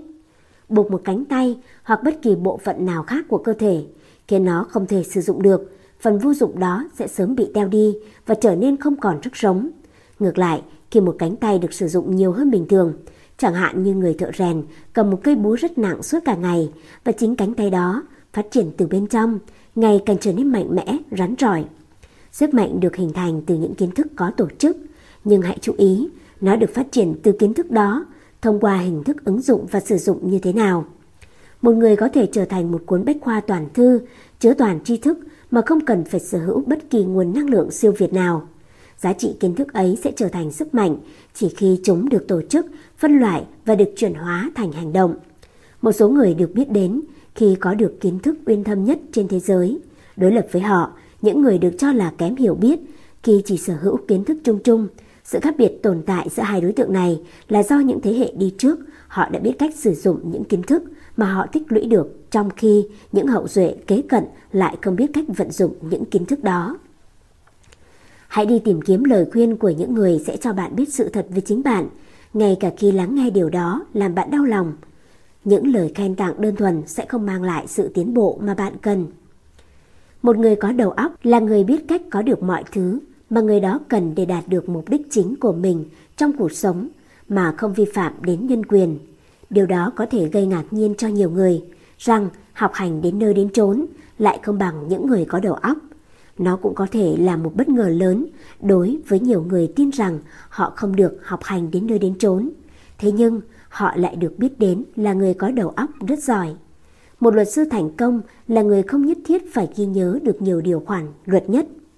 Ngược lại, luật sư thành công là người biết tìm ra điều khoản đó ở đâu, cộng với nhiều quan điểm ủng hộ điều khoản đó, phù hợp với nhu cầu trước mắt phát sinh trong một vụ án nhất định nào đó. Nói cách khác, một luật sư thành công là người biết tìm ra điều luật ở nơi mà anh ta muốn vào lúc anh ta cần. Nguyên tắc này cũng được áp dụng tương tự như với các công việc làm ăn trong lĩnh vực công nghiệp và kinh doanh. Henry Ford chỉ được nhận sự giáo dục ở cấp tiểu học, nhưng ông là một trong những người đàn ông có đầu óc nhất trên thế giới, bởi vì ông ta có được khả năng kết hợp giữa các quy luật tự nhiên với luật kinh tế học – và tất nhiên là sự kết hợp trí tuệ với những người đàn ông khác. Khi Ford có quyền lực, ông ta sẽ có được bất cứ điều gì mà mình muốn. Vài năm trước, trong suốt cuộc chiến tranh thế giới, ông Ford đã đưa đơn kiện chống lại báo Chicago Tribune. Ông đã buộc tội tờ báo đó do những ấn phẩm phỉ báng liên quan đến mình. Một trong số đó đã tuyên bố rằng Ford là một kẻ ngu dốt, một kẻ theo chủ nghĩa hòa bình dốt nát, vân vân. Khi vụ kiện được đưa ra xét xử, các luật sư biện hộ cho tờ báo Tribune cam kết sẽ chứng minh với Ford rằng tuyên bố của họ là đúng, rằng ông ta không biết gì và với riêng đối tượng này, họ đã tỏ ra giáo điều và liên tục đưa ra các câu hỏi để điều tra ông dưới mọi cách thức. Một câu hỏi họ đã đưa ra là có bao nhiêu quân lính mà người Anh đã điều sang để dập tắt cuộc nổi loạn ở thuộc địa vào năm 1776. Với nụ cười khô khốc trên khuôn mặt, Phò trả lời một cách thở ơ. Tôi không biết có bao nhiêu người, nhưng tôi đã nghe nói rằng số người bỏ mạng ở lại đó còn nhiều hơn rất nhiều những người từng trở về. Một tiếng cười lớn vang lên từ tòa án. Bồi thẩm đoàn, những người có mặt ở phòng xử án và thậm chí từ gã luật sư đáng thất vọng khi đã đặt ra câu hỏi đó. Vòng thẩm vấn này được tiếp tục trong khoảng hơn một giờ, trong khi Ford vẫn hoàn toàn giữ bình tĩnh. Tuy nhiên, cuối cùng, ông ta đã cho phép các luật sư ngạo mạn tiếp tục đặt câu hỏi với ông ta, cho đến khi gã luật sư đó cảm thấy mệt mỏi, và cho đến khi phải trả lời một câu hỏi vô cùng đáng ghét và gây xúc phạm. Ford đã đứng thẳng dậy, chỉ tay vào gã luật sư đang thẩm vấn và trả lời.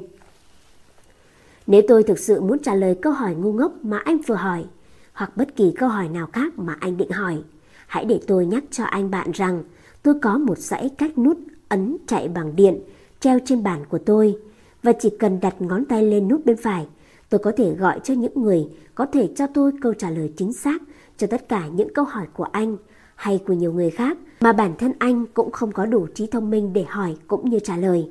Bây giờ thì anh hãy vui lòng cho tôi biết lý do tại sao tôi nên bận tâm đến việc nhồi nhét vào tâm trí của mình quá nhiều tiểu thuyết phô bổ. Chỉ để trả lời mọi câu hỏi ngu ngốc mà bất cứ ai cũng có thể hỏi. Khi trong tay tôi có tất cả những người mà họ có thể cung cấp cho tôi tất cả thông tin mà tôi cần khi tôi gọi cho họ. Câu trả lời này được trích dẫn từ bản ghi nhớ, nhưng về cơ bản nó liên quan đến câu trả lời của Ford. Bầu không khí im lặng bao trùm toàn bộ phòng xử án. Luật sư thẩm vấn đã rất kinh ngạc. Đôi mắt anh ta mở to. Thẩm phán từ ghế ngồi của mình, đã nghiêng người về phía trước và hướng về phía ông Ford. Nhiều bồi thẩm đoàn bừng tỉnh và nhìn xung quanh như thể họ đã nghe thấy một vụ nổ mà họ thực sự nghe thấy. Một giáo sĩ nổi tiếng có mặt trong phòng xử án lúc bấy giờ đã nói rằng bối cảnh đó đã gợi nhớ cho anh ta về điều đã xảy ra trước đó khi Đức Chúa Giêsu bị xử trước Pontius Pilate. Chỉ ngay sau khi Đức Chúa đã trả lời câu hỏi nổi tiếng của Pilate, sự thật là gì? Trong ngôn ngữ địa phương thời đó, câu trả lời của Ford khiến người hỏi phải lạnh gáy. Tính đến thời điểm nhận được lời đáp trả đó, gã luật sư dường như đang tận hưởng niềm vui đáng kể với những gì anh ta tin đó sẽ là những phí tổn của Ford. Bằng cách khéo léo phô trương những dạng kiến thức chung chung của anh ta, gã luật sư và so sánh nó với những gì anh ta cho là sự thiếu hiểu biết của Ford về nhiều sự kiện và chủ đề khác nhau.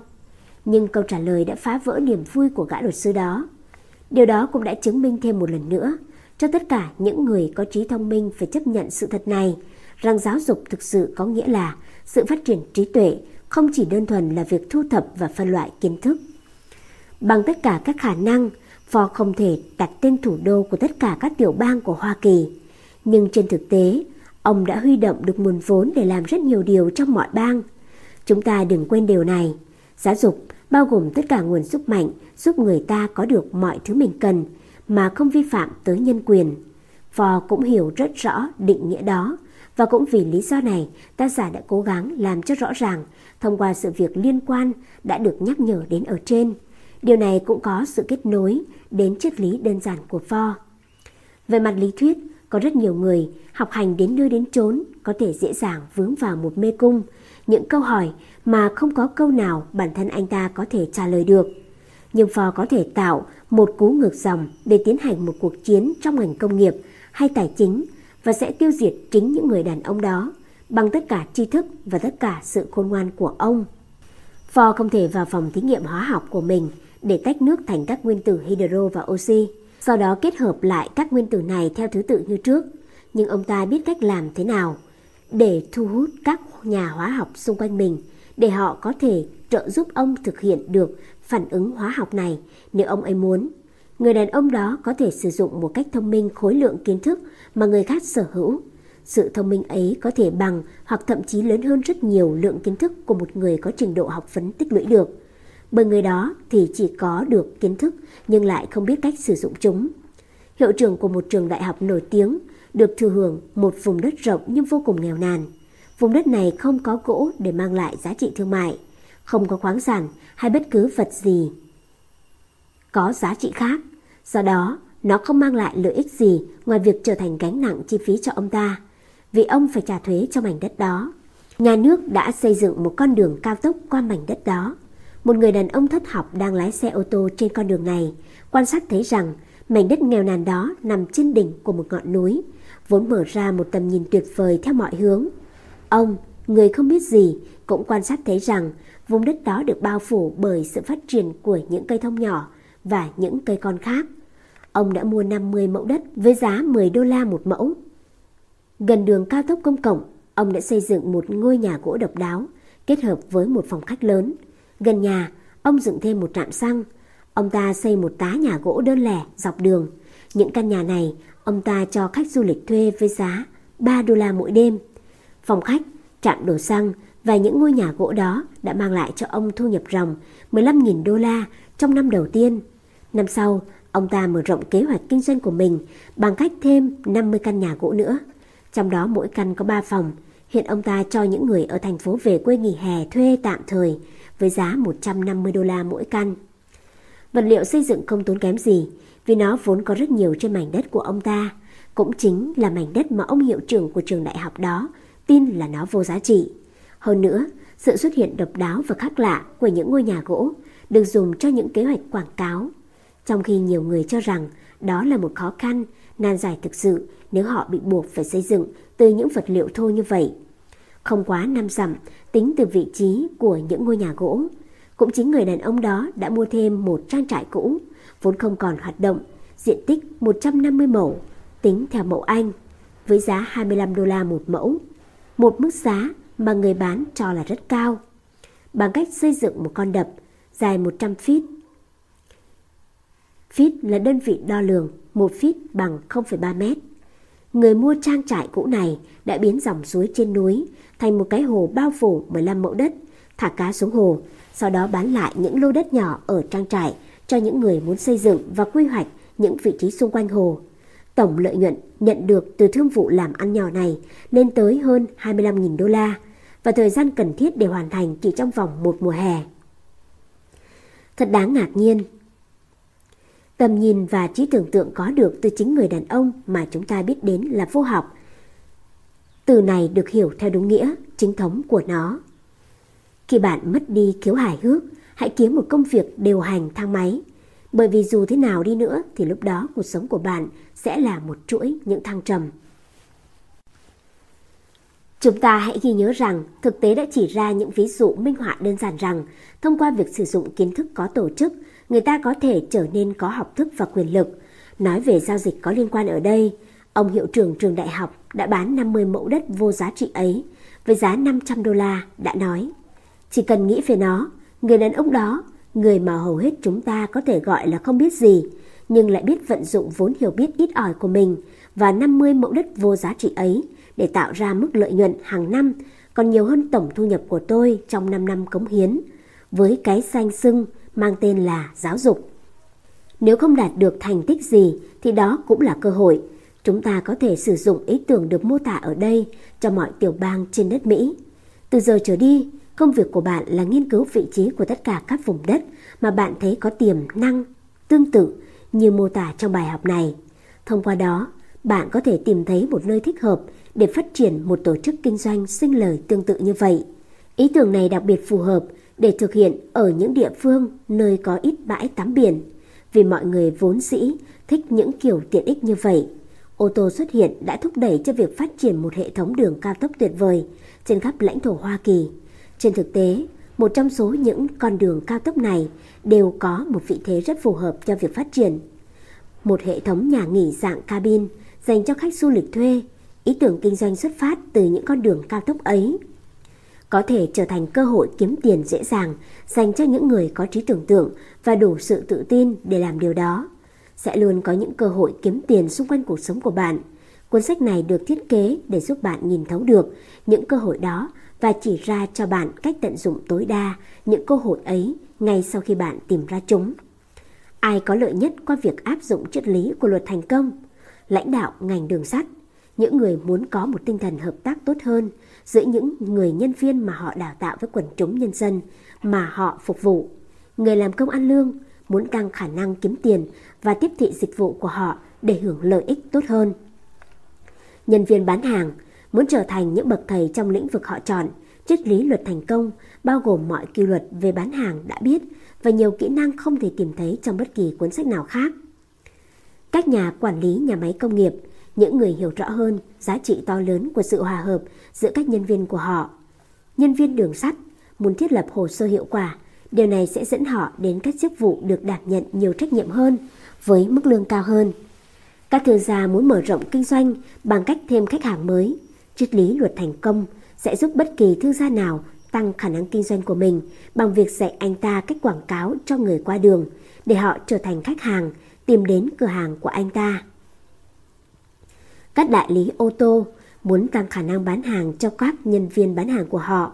Một phần lớn của cuốn sách Luật Thành Công được phát triển từ chính sự nghiệp và kinh nghiệm của người bán ô tô vĩ đại nhất. Và do đó, nó giúp ích rất nhiều cho giám đốc kinh doanh, người đang hướng những nỗ lực đó tới cho nhân viên của mình. Đại lý bảo hiểm nhân thọ muốn tăng thêm quyền lợi cho cả khách hàng mới và cũ khi tham gia mua bảo hiểm của công ty. Một nhân viên bán bảo hiểm nhân thọ ở Ohio đã bán một gói bảo hiểm trị giá 50.000 đô la cho một trong những quan chức của công ty thép Trung ương. Sau khi đọc một tài liệu về thành công từ những thất bại, nhân viên bán hàng đó đã trở thành một trong những thành công nhất trong hàng ngũ nhân viên của công ty bảo hiểm nhân thọ ở New York. Đó là kết quả sau khi anh ta đã vận dụng những bài học được nhắc tới trong 15 luật thành công. Giảng viên trong các trường đại học, những người muốn tiến lên vị trí hàng đầu trong nghề nghiệp hiện tại của họ, hoặc đang tìm kiếm một cơ hội để tham gia vào lĩnh vực kinh doanh cũng như lĩnh vực hoạt động khác có lợi hơn. Học sinh, sinh viên, cả đại học và trung học, những người chưa quyết định được lĩnh vực nào mà họ muốn tham gia để xây dựng sự nghiệp tương lai của mình. Cuốn sách Luật Thành Công bao gồm cả bảng phân tích cá nhân hoàn chỉnh, giúp sinh viên ngành triết học có thể xác định được công việc mà họ cảm thấy phù hợp nhất. Chủ ngân hàng muốn mở rộng kinh doanh thông qua các cách thức phục vụ khách hàng tốt hơn và lịch sự hơn. Nhân viên ngân hàng, những người có tham vọng chuẩn bị cho vị trí điều hành trong lĩnh vực ngân hàng hoặc trong một số lĩnh vực thương mại hoặc công nghiệp. Bác sĩ và nha sĩ muốn mở rộng thêm lĩnh vực của họ nhưng lại không muốn sử dụng hình thức quảng cáo trực tiếp vì họ e ngại việc vi phạm đạo đức nghề nghiệp của mình. Một bác sĩ nổi tiếng đã nói rằng cuốn sách luật thành công đáng giá 1.000 đô la dành cho bất kỳ chuyên gia nào trong ngành, dù họ là nam hay nữ. Những người không muốn đạo đức nghề nghiệp của họ bị ảnh hưởng bởi kênh quảng cáo trực tiếp. Nhân viên marketing muốn phát triển thêm những sự kết hợp mới mẻ trong lĩnh vực quảng cáo vốn chưa từng được áp dụng trong một lĩnh vực kinh doanh hay trong ngành công nghiệp nào trước đó. Nguyên tắc được mô tả trong bài học giới thiệu này được cho là đã đem lại một chút giá trị cho người biết cách sử dụng đó, như một nền tảng để thực hiện một chương trình quảng bá thương hiệu. Những người làm bất động sản muốn tìm ra những phương pháp mới để tăng doanh số. Bài học giới thiệu này chứa đựng sự mô tả về một kế hoạch xúc tiến bất động sản hoàn toàn mới, chắc chắn sẽ tạo ra vận may cho nhiều người biết cách sử dụng chúng. Kế hoạch này có thể được đưa vào hoạt động trên thực tế ở mọi bang.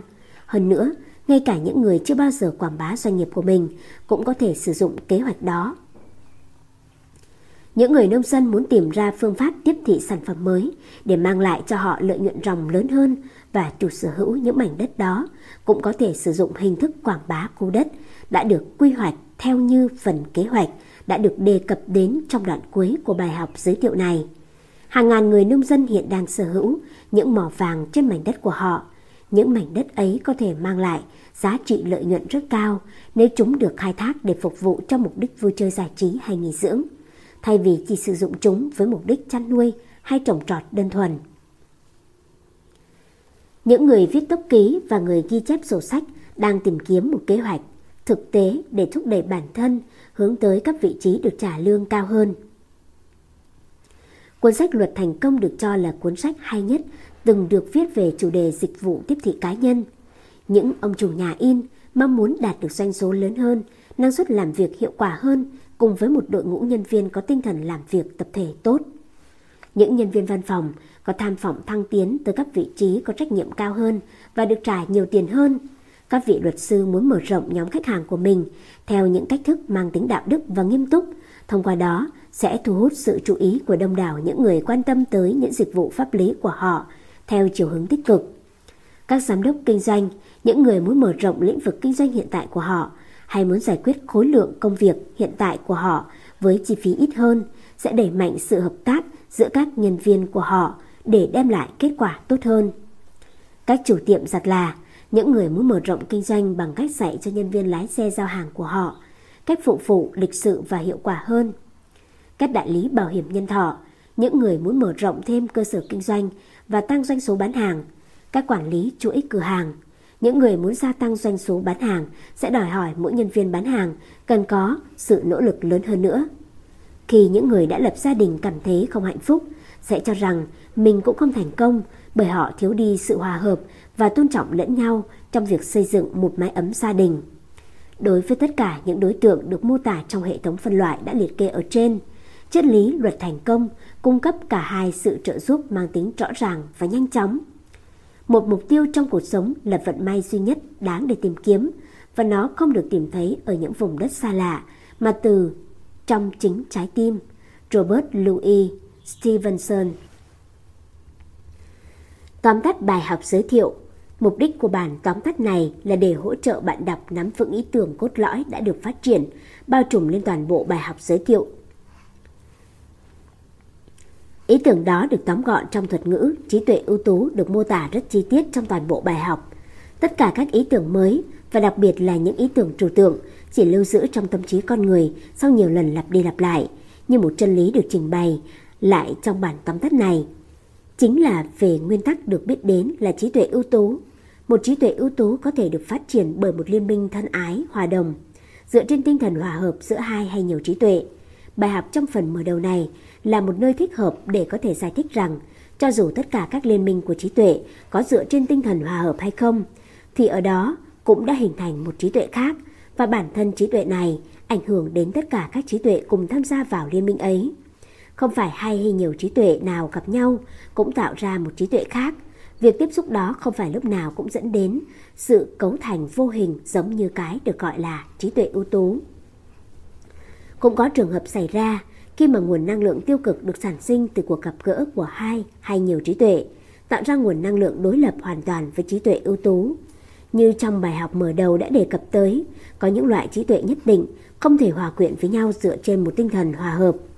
Nguyên tắc này giống như trong một phản ứng hóa học, khi dùng nó làm ví dụ tham chiếu giúp cho bạn đọc có thể nắm bắt rõ hơn nguyên tắc đã được đề cập đến ở đây. Ví dụ, công thức hóa học H2O có nghĩa là sự kết hợp của hai nguyên tử hydro với một nguyên tử oxy để biến chúng thành nước. Một nguyên tử hydro và một nguyên tử oxy sẽ không tạo ra nước. Hơn nữa, bản thân chúng cũng không thể tự liên kết với nhau. Có nhiều nguyên tố được biết đến, ngay khi kết hợp với nhau sẽ lập tức biến đổi từ một chất vô hại thành chất độc hại thậm chí gây chết người. Nói cách khác, nhiều hợp chất cực kỳ nguy hại lại được trung hòa để trở thành những chất vô hại khi kết hợp với một số nguyên tố khác. Giống như sự kết hợp của một nguyên tố đã làm thay đổi toàn bộ bản chất của chúng, thì sự kết hợp của một số trí tuệ nhất định cũng vậy, cũng sẽ làm thay đổi bản chất của trí tuệ đó. Ở một mức độ nhất định nào đó sẽ tạo ra cái gọi là trí tuệ ưu tú, hay ngược lại thì chúng cũng có thể tạo ra một loại trí tuệ mang tính hủy diệt rất lớn. Bất kỳ người đàn ông nào khi cảm thấy không hòa hợp với mẹ vợ của mình – có thể hiểu rằng họ đang trải nghiệm khía cạnh mang tính tiêu cực của nguyên tắc được gọi là trí tuệ ưu tú. Vì một số lý do mà các nhà nghiên cứu chưa hiểu được khía cạnh tiêu cực đó của trí tuệ, phần lớn các bà mẹ vợ dường như gây ảnh hưởng rất tiêu cực đến chồng của con cái họ. Việc gặp gỡ trí tuệ của những bà mẹ vợ với con rể của mình đã tạo ra một sức ảnh hưởng mang tính đối kháng rất cao. Thay vì việc nên hình thành một trí tuệ ưu tú giữa mối quan hệ mẹ vợ và con rể, Thực tế này đã xảy ra quá phổ biến đến mức mà chúng ta có thể coi đó như là một chân lý khỏi bàn cãi. Một số trí tuệ sẽ không thể tự hòa hợp được và cũng không thể hòa quyện được với nhau để trở thành một trí tuệ ưu tú. Đó là một thực tế mà tất cả các nhà lãnh đạo đều ghi nhớ rất rõ. Vì vậy, trách nhiệm của người lãnh đạo là phải biết tập hợp các nhân viên của mình và sắp xếp họ vào những vị trí chiến lược nhất trong tổ chức của anh ta để hợp thành một thể thống nhất bao gồm những trí tuệ cá nhân luôn ở trong một tâm thế có thể và sẵn sàng hòa quyện với nhau dựa trên tinh thần hòa hợp và thân ái. Khả năng này thể hiện tài năng lãnh đạo xuất chúng của một nhóm người. Bài học thứ hai của cuốn sách này, bạn đọc sẽ hiểu ra rằng chính khả năng này đã giúp cho Andrew Carnegie quá cố có thể tích lũy được khối lượng tài sản kết xù và nắm được quyền lực trong tay. Mặc dù không biết một chút gì về kỹ thuật liên quan đến ngành luyện thép, nhưng Carnegie đã biết cách kết nối và tập hợp trí tuệ của những người đàn ông để tạo nên một trí tuệ ưu tú. Nhờ việc tạo ra trí tuệ ưu tú đó mà Carnegie đã xây dựng nên một ngành công nghiệp thép thành công nhất được cả thế giới biết đến. Những thành tựu to lớn của Henry Ford có thể bắt nguồn từ việc áp dụng thành công nguyên tắc tương tự như vậy.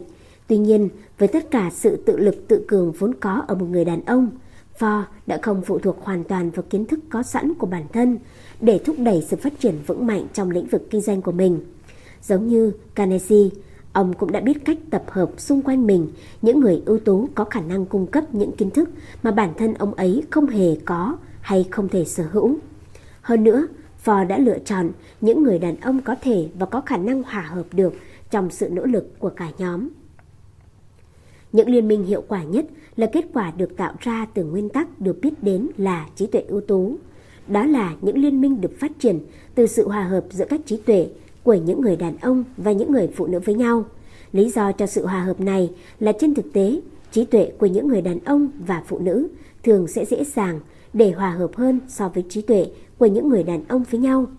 Ngoài ra, sự kích thích bởi mối quan hệ tình dục sẽ tạo thêm sự thúc đẩy giúp cho trí tuệ ưu tú giữa một người đàn ông và một người phụ nữ được phát triển. Có một sự thật rõ ràng là giống đực thường nhạy bén và có tinh thần cảnh giác cao hơn trong cuộc rượt đuổi. Chắc chắn nó có thể đạt được mục tiêu của mình hay bắt được đối tượng trong cuộc săn đuổi đó khi được một con cái truyền cảm hứng và thúc giục. Đặc điểm này của con người bắt đầu được bộc lộ ở nam giới trong tuổi dậy thì và vẫn sẽ được tiếp diễn trong suốt cuộc đời của anh ta. Bằng chứng đầu tiên cho thấy khi quan sát trong môn điển kinh, khi các cậu bé đang tham gia môn học này thể hiện trước sự chứng kiến của các khán giả nữ. Nếu như không có các khán giả nữ, thì môn thể thao được biết đến với cái tên là bóng đá sẽ sớm trở thành một trò vô vị. Một chàng trai sẽ ném mình vào trận bóng đá với nỗ lực gần như siêu phàm khi cậu ta biết rằng bạn gái của cậu ta đang quan sát mình từ phía khán đài. Và chàng trai đó cũng sẽ tự ném mình vào những cuộc chơi để tích lũy tiền, với cùng sự nhiệt huyết như vậy khi được người phụ nữ của anh ta truyền cảm hứng và thúc giục. Đặc biệt là nếu chính bản thân người phụ nữ ấy biết cách khích lệ tinh thần cho chàng trai đó, thông qua quy luật trí tuệ ưu tú. Mặt khác, nếu người phụ nữ đó lại thông qua mặt phản ứng tiêu cực của quy luật, trí tuệ ưu tú với những hành động như cằn nhằn, ghen tuông, ích kỷ, tham lam, phổ phiếm, cũng có thể kéo người đàn ông này xuống, chắc chắn anh ta sẽ thất bại. Albert Hoppa quá cố đã rất hiểu nguyên tắc nêu trên, hiểu rõ đến mức khi ông ta phát hiện ra sự bất hòa giữa ông với người vợ đầu tiên đã kéo ông ta xuống, đến mức chắc chắn đánh bại ông ta. Ông ấy đã bất chấp dư luận và ly dị người vợ ấy, sau đó kết hôn với người phụ nữ khác mà cô ấy được cho là nguồn cảm hứng lớn của ông ta. Không phải mọi người đàn ông nào cũng có đủ can đảm để thách thức dư luận như hấp ba, nhưng có ai thiếu khôn ngoan mà lại đi nói rằng hành động của ông ta không phải vì lợi ích tốt nhất cho tất cả những người có liên quan. Mục tiêu kinh doanh chính của con người trong cuộc sống đó là phải thành công. Mọi con đường dẫn đến thành công có thể bị cản trở bởi nhiều yếu tố gây ảnh hưởng và những vật cản này phải được loại bỏ trước khi chúng ta có thể đạt được mục tiêu. Một trong những bất lợi nhất của những trở ngại này đó là sự liên minh giữa những trí tuệ không hòa hợp đã xảy ra một cách đáng tiếc. Trong những trường hợp như vậy, liên minh ấy chắc chắn sẽ bị phá vỡ. Nếu không thì cũng nhận được cái kết đó là sự tan rã và chắc chắn dẫn đến sự thất bại. Con người chế ngự 6 nỗi sợ cơ bản. Một trong số đó là nỗi sợ bị phê phán, sẽ không do dự khi đề cập tới một loại trí tuệ bị ràng buộc bởi những quy ước. Sự ràng buộc đó sẽ dẫn đến những hành động rất quyết liệt khi bản thân ai đó bị giới hạn và bị trói buộc trong khối liên minh mang tính đối lập. Cho dù bản chất hình thành nên khối liên minh đó là gì, hay liên minh đó gồm những ai. Việc đương đầu và đối mặt với những lời chỉ trích sẽ tốt hơn gấp triệu lần so với việc tự thỏa hiệp và buông xuôi. Để bản thân chìm dần trong sự lãng quên, dần đến sự đổ vỡ khi vẫn cố gắng để duy trì khối liên minh không được hòa hợp đó. Cho dù những khối liên minh ấy có đang diễn ra trong lĩnh vực về kinh tế hay xã hội. Thành thật mà nói, tác giả đang biện minh cho việc ly hôn, khi sự hòa hợp là điều kiện ràng buộc giúp cho việc tạo dựng nên một cuộc sống hôn nhân hạnh phúc đã không thể thắng thế. Điều này không nhằm mục đích gây phá vỡ niềm tin rằng không có cách nào khác có thể loại bỏ được sự thiếu hòa hợp ngoài giải pháp ly hôn. Vì có những trường hợp mà nguyên nhân dẫn đến sự mâu thuẫn vẫn có thể được loại bỏ và sự hòa hợp được thiết lập lại mà không cần phải thực hiện đến bước cực đoan đó là ly hôn. Nếu bạn không thể tự mình làm được những điều tuyệt vời, hãy nhớ rằng bạn có thể làm những việc nhỏ theo một cách tuyệt vời. Mặc dù đúng là một số trí tuệ sẽ không hòa quyện trên tinh thần hòa hợp và không thể bị ép buộc phải làm như vậy, đó là do bản chất cấu tạo, bộ não của mỗi cá nhân. Đừng lúc nào cũng chỉ biết buộc tội những thành viên khác về việc phải chịu toàn bộ trách nhiệm do thiếu đi sự hòa hợp trong khối liên minh của bạn. Hãy nhớ rằng sự thiếu hòa hợp đó có thể đến từ chính bộ não của bạn. Ngoài ra, hãy nhớ rằng một trí tuệ không thể và sẽ không hòa hợp được với trí tuệ của một người hay những người này nhưng lại có thể hòa hợp hoàn hảo với những trí tuệ khác. Tìm ra được sự thật này đã dẫn đến những thay đổi cơ bản trong giải pháp thuê nhân viên là nam giới. Chuyện sa thải một người đàn ông bởi vì anh ta không phù hợp với vị trí ban đầu mà anh ta được thuê, đó không còn là lẽ đương nhiên nữa. Nhà lãnh đạo có tài đã biết sắp xếp người đàn ông đó vào một vị trí khác. Điều đó đã được chứng minh hơn một lần rằng những người ban đầu được cho là phù hợp có thể trở thành người có giá trị. Khi bạn đọc tìm hiểu về cuốn sách này, phải chắc chắn rằng mình đã hiểu được thấu đáo nguyên tắc được mô tả đến ở đây là trí tuệ ưu tú trước khi tiếp tục với các bài học tiếp theo của cuốn sách. Bởi vì thực tế là toàn bộ cuốn sách có liên quan chặt chẽ đến nguyên tắc hoạt động của trí tuệ này. Nếu bạn không chắc chắn là mình hiểu được quy luật này, hãy phân tích hồ sơ của bất kỳ người đàn ông nào từng tích lũy được khối tài sản lớn và bạn sẽ thấy rằng dù là vô tình hay hữu ý thì họ cũng đã sử dụng nguyên tắc trí tuệ ưu tú. Bạn không phải dành quá nhiều thời gian để suy nghĩ hay nghiền ngẫm một cách quá nghiêm túc những vấn đề liên quan đến quy luật của trí tuệ ưu tú. Vì khi bạn nắm vững được quy luật này và học được cách vận dụng nó, thì một thế giới với những cơ hội mới sẽ mở ra với bạn. Bài học giới thiệu này mặc dù không thực sự là một bài học riêng biệt của cuốn sách luật thành công, nhưng nó chứa đủ dữ liệu để cho phép những người có khả năng bán hàng trở thành nhân viên bán hàng ưu tú. Bất kỳ tổ chức bán hàng nào cũng có thể sử dụng hiệu quả quy luật của trí tuệ ưu tú bằng cách chia các nhân viên bán hàng theo những nhóm gồm hai hoặc nhiều người sẽ liên minh lại với nhau trên tinh thần hợp tác thân thiện và áp dụng quy luật này theo cách được đề cập đến trong bài học này. Một đại lý của hãng sản xuất ô tô nổi tiếng đã thuê 12 nhân viên bán hàng. Họ chia nhân viên trong tổ chức của mình thành 6 nhóm. Mỗi nhóm gồm 2 người, với mục đích áp dụng quy luật của trí tuệ ưu tú. Kết quả là tất cả các nhân viên bán hàng đã thiết lập hồ sơ bán hàng mới với doanh thu rất cao. Chính đại lý này cũng đã tạo ra cái mà họ gọi là câu lạc bộ một tuần một lần. Nghĩa là kể từ khi câu lạc bộ được thành lập, trung bình một tuần, mỗi nhân viên đã bán được một chiếc xe. Kết quả của sự nỗ lực này đã gây ngạc nhiên cho tất cả mọi người. Mỗi thành viên trong câu lạc bộ này được cung cấp một danh sách gồm 100 khách hàng mua ô tô tiềm năng. Mỗi nhân viên bán hàng sẽ gửi mỗi tuần một bưu thiếp cho một trong số 100 khách hàng trên và gọi điện thoại cho ít nhất 10 người một ngày. Mỗi tấm bưu thiếp đó, ngoài việc nói về lợi ích của chiếc ô tô mà người nhân viên đó đang bán, còn có thêm lời đề nghị xin một cuộc hẹn riêng với khách hàng. Các cuộc hẹn đã được tăng lên nhanh chóng cùng với doanh thu bán hàng cũng tăng đáng kể. Đại lý đó đã thưởng thêm một khoản tiền mặt cho mỗi nhân viên bán hàng và trao cho họ quyền trở thành một thành viên trong câu lạc bộ một tuần một lần. Về trung bình, mỗi tuần họ đã bán được một chiếc xe. Kế hoạch này đã thổi một luồng sinh khí mới vào toàn bộ hệ thống. Hơn nữa, kết quả có được từ việc thực hiện kế hoạch này cũng được hiển thị trong hồ sơ bán hàng mỗi tuần của mỗi nhân viên. Một kế hoạch tương tự đã được công ty bảo hiểm nhân thọ áp dụng rất hiệu quả. Bất kỳ một tổng đại lý dám nghĩ dám làm nào cũng có thể dễ dàng tăng gấp đôi hoặc thậm chí gấp 3 doanh số bán hàng của mình. Thông qua việc sử dụng kế hoạch này với cùng số lượng nhân viên, thực tế không cần thiết phải thay đổi bất cứ điều gì khi áp dụng thực hiện kế hoạch đó. Câu lạc bộ có thể được thay bằng cái tên gọi khác như câu lạc bộ một tuần một hợp đồng bảo hiểm nghĩa là mỗi thành viên cam kết bán ít nhất một gói bảo hiểm với số tiền tối thiểu được thỏa thuận mỗi tuần. Đối với các bạn đọc, sau khi đọc xong cuốn sách này, đặc biệt khi đã hiểu rõ bài học thứ hai và hiểu được cách áp dụng các nguyên tắc cơ bản trong bài học đó, bài học về mục tiêu chủ chốt sẽ có thể sử dụng kế hoạch được mô tả ở trên một cách hiệu quả.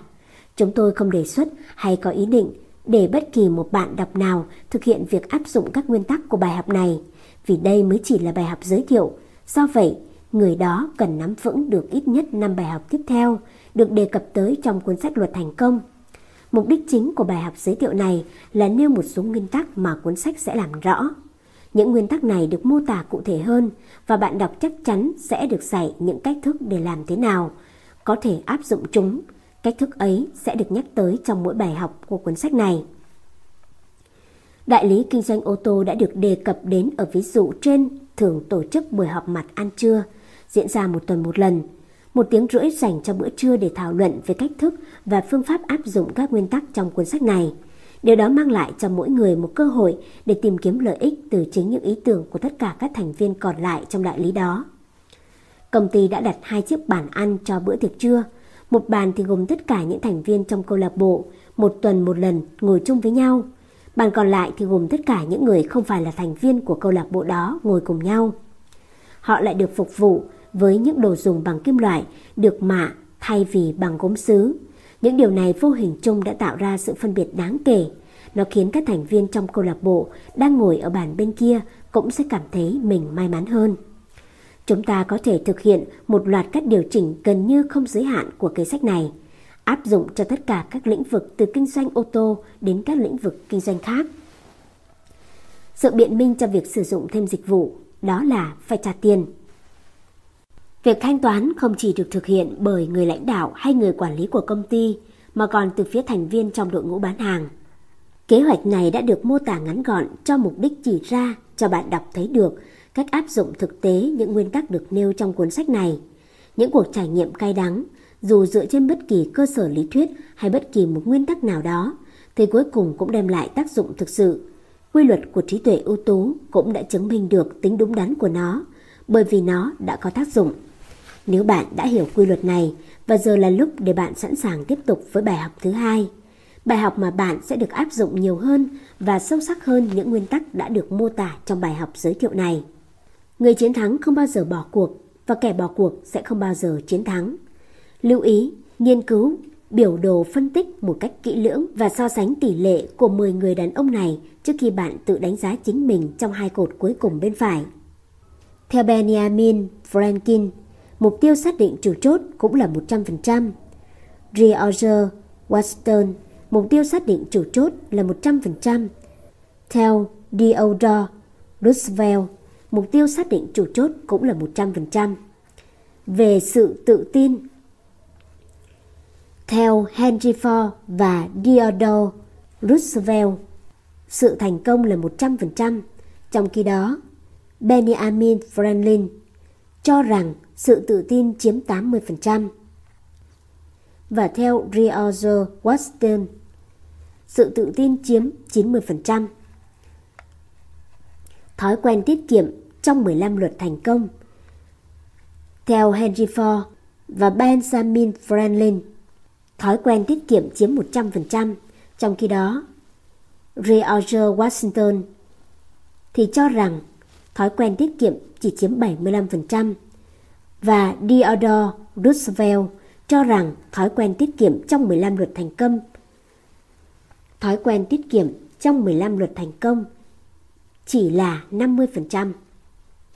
Henry Ford, George Washington và Theodore Roosevelt cho rằng khởi xướng và lãnh đạo trong số 15 luật thành công chiếm 100%. Trong khi đó, Benjamin Franklin cho rằng khởi xướng và lãnh đạo chỉ chiếm 60%.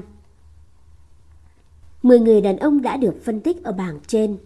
Họ đều là những người nổi tiếng trên thế giới. Có 8 người được biết là thành công, trong khi có hai người có thể được coi là thất bại. Hai người thất bại đó là Jesse James và Napoleon Bonaparte. Họ đã được phân tích để so sánh. Hãy quan sát một cách kỹ lưỡng những nguyên tắc mà họ bị đánh thang điểm không và bạn sẽ tìm ra nguyên nhân tại sao họ thất bại. Chỉ cần một nguyên tắc bất kỳ nào trong 15 luật thành công mà bị đánh giá ở thang điểm không, nó cũng đủ để khiến bạn thất bại, mặc dù tất cả những nguyên tắc khác bạn được đánh giá ở thang điểm cao. Lưu ý rằng tất cả những người đàn ông thành công đều đạt 100% thang điểm ở nguyên tắc, mục tiêu xác định chủ chốt. Đây là một trong những điều kiện tiên quyết để thành công, trong mọi trường hợp mà không có ngoại lệ.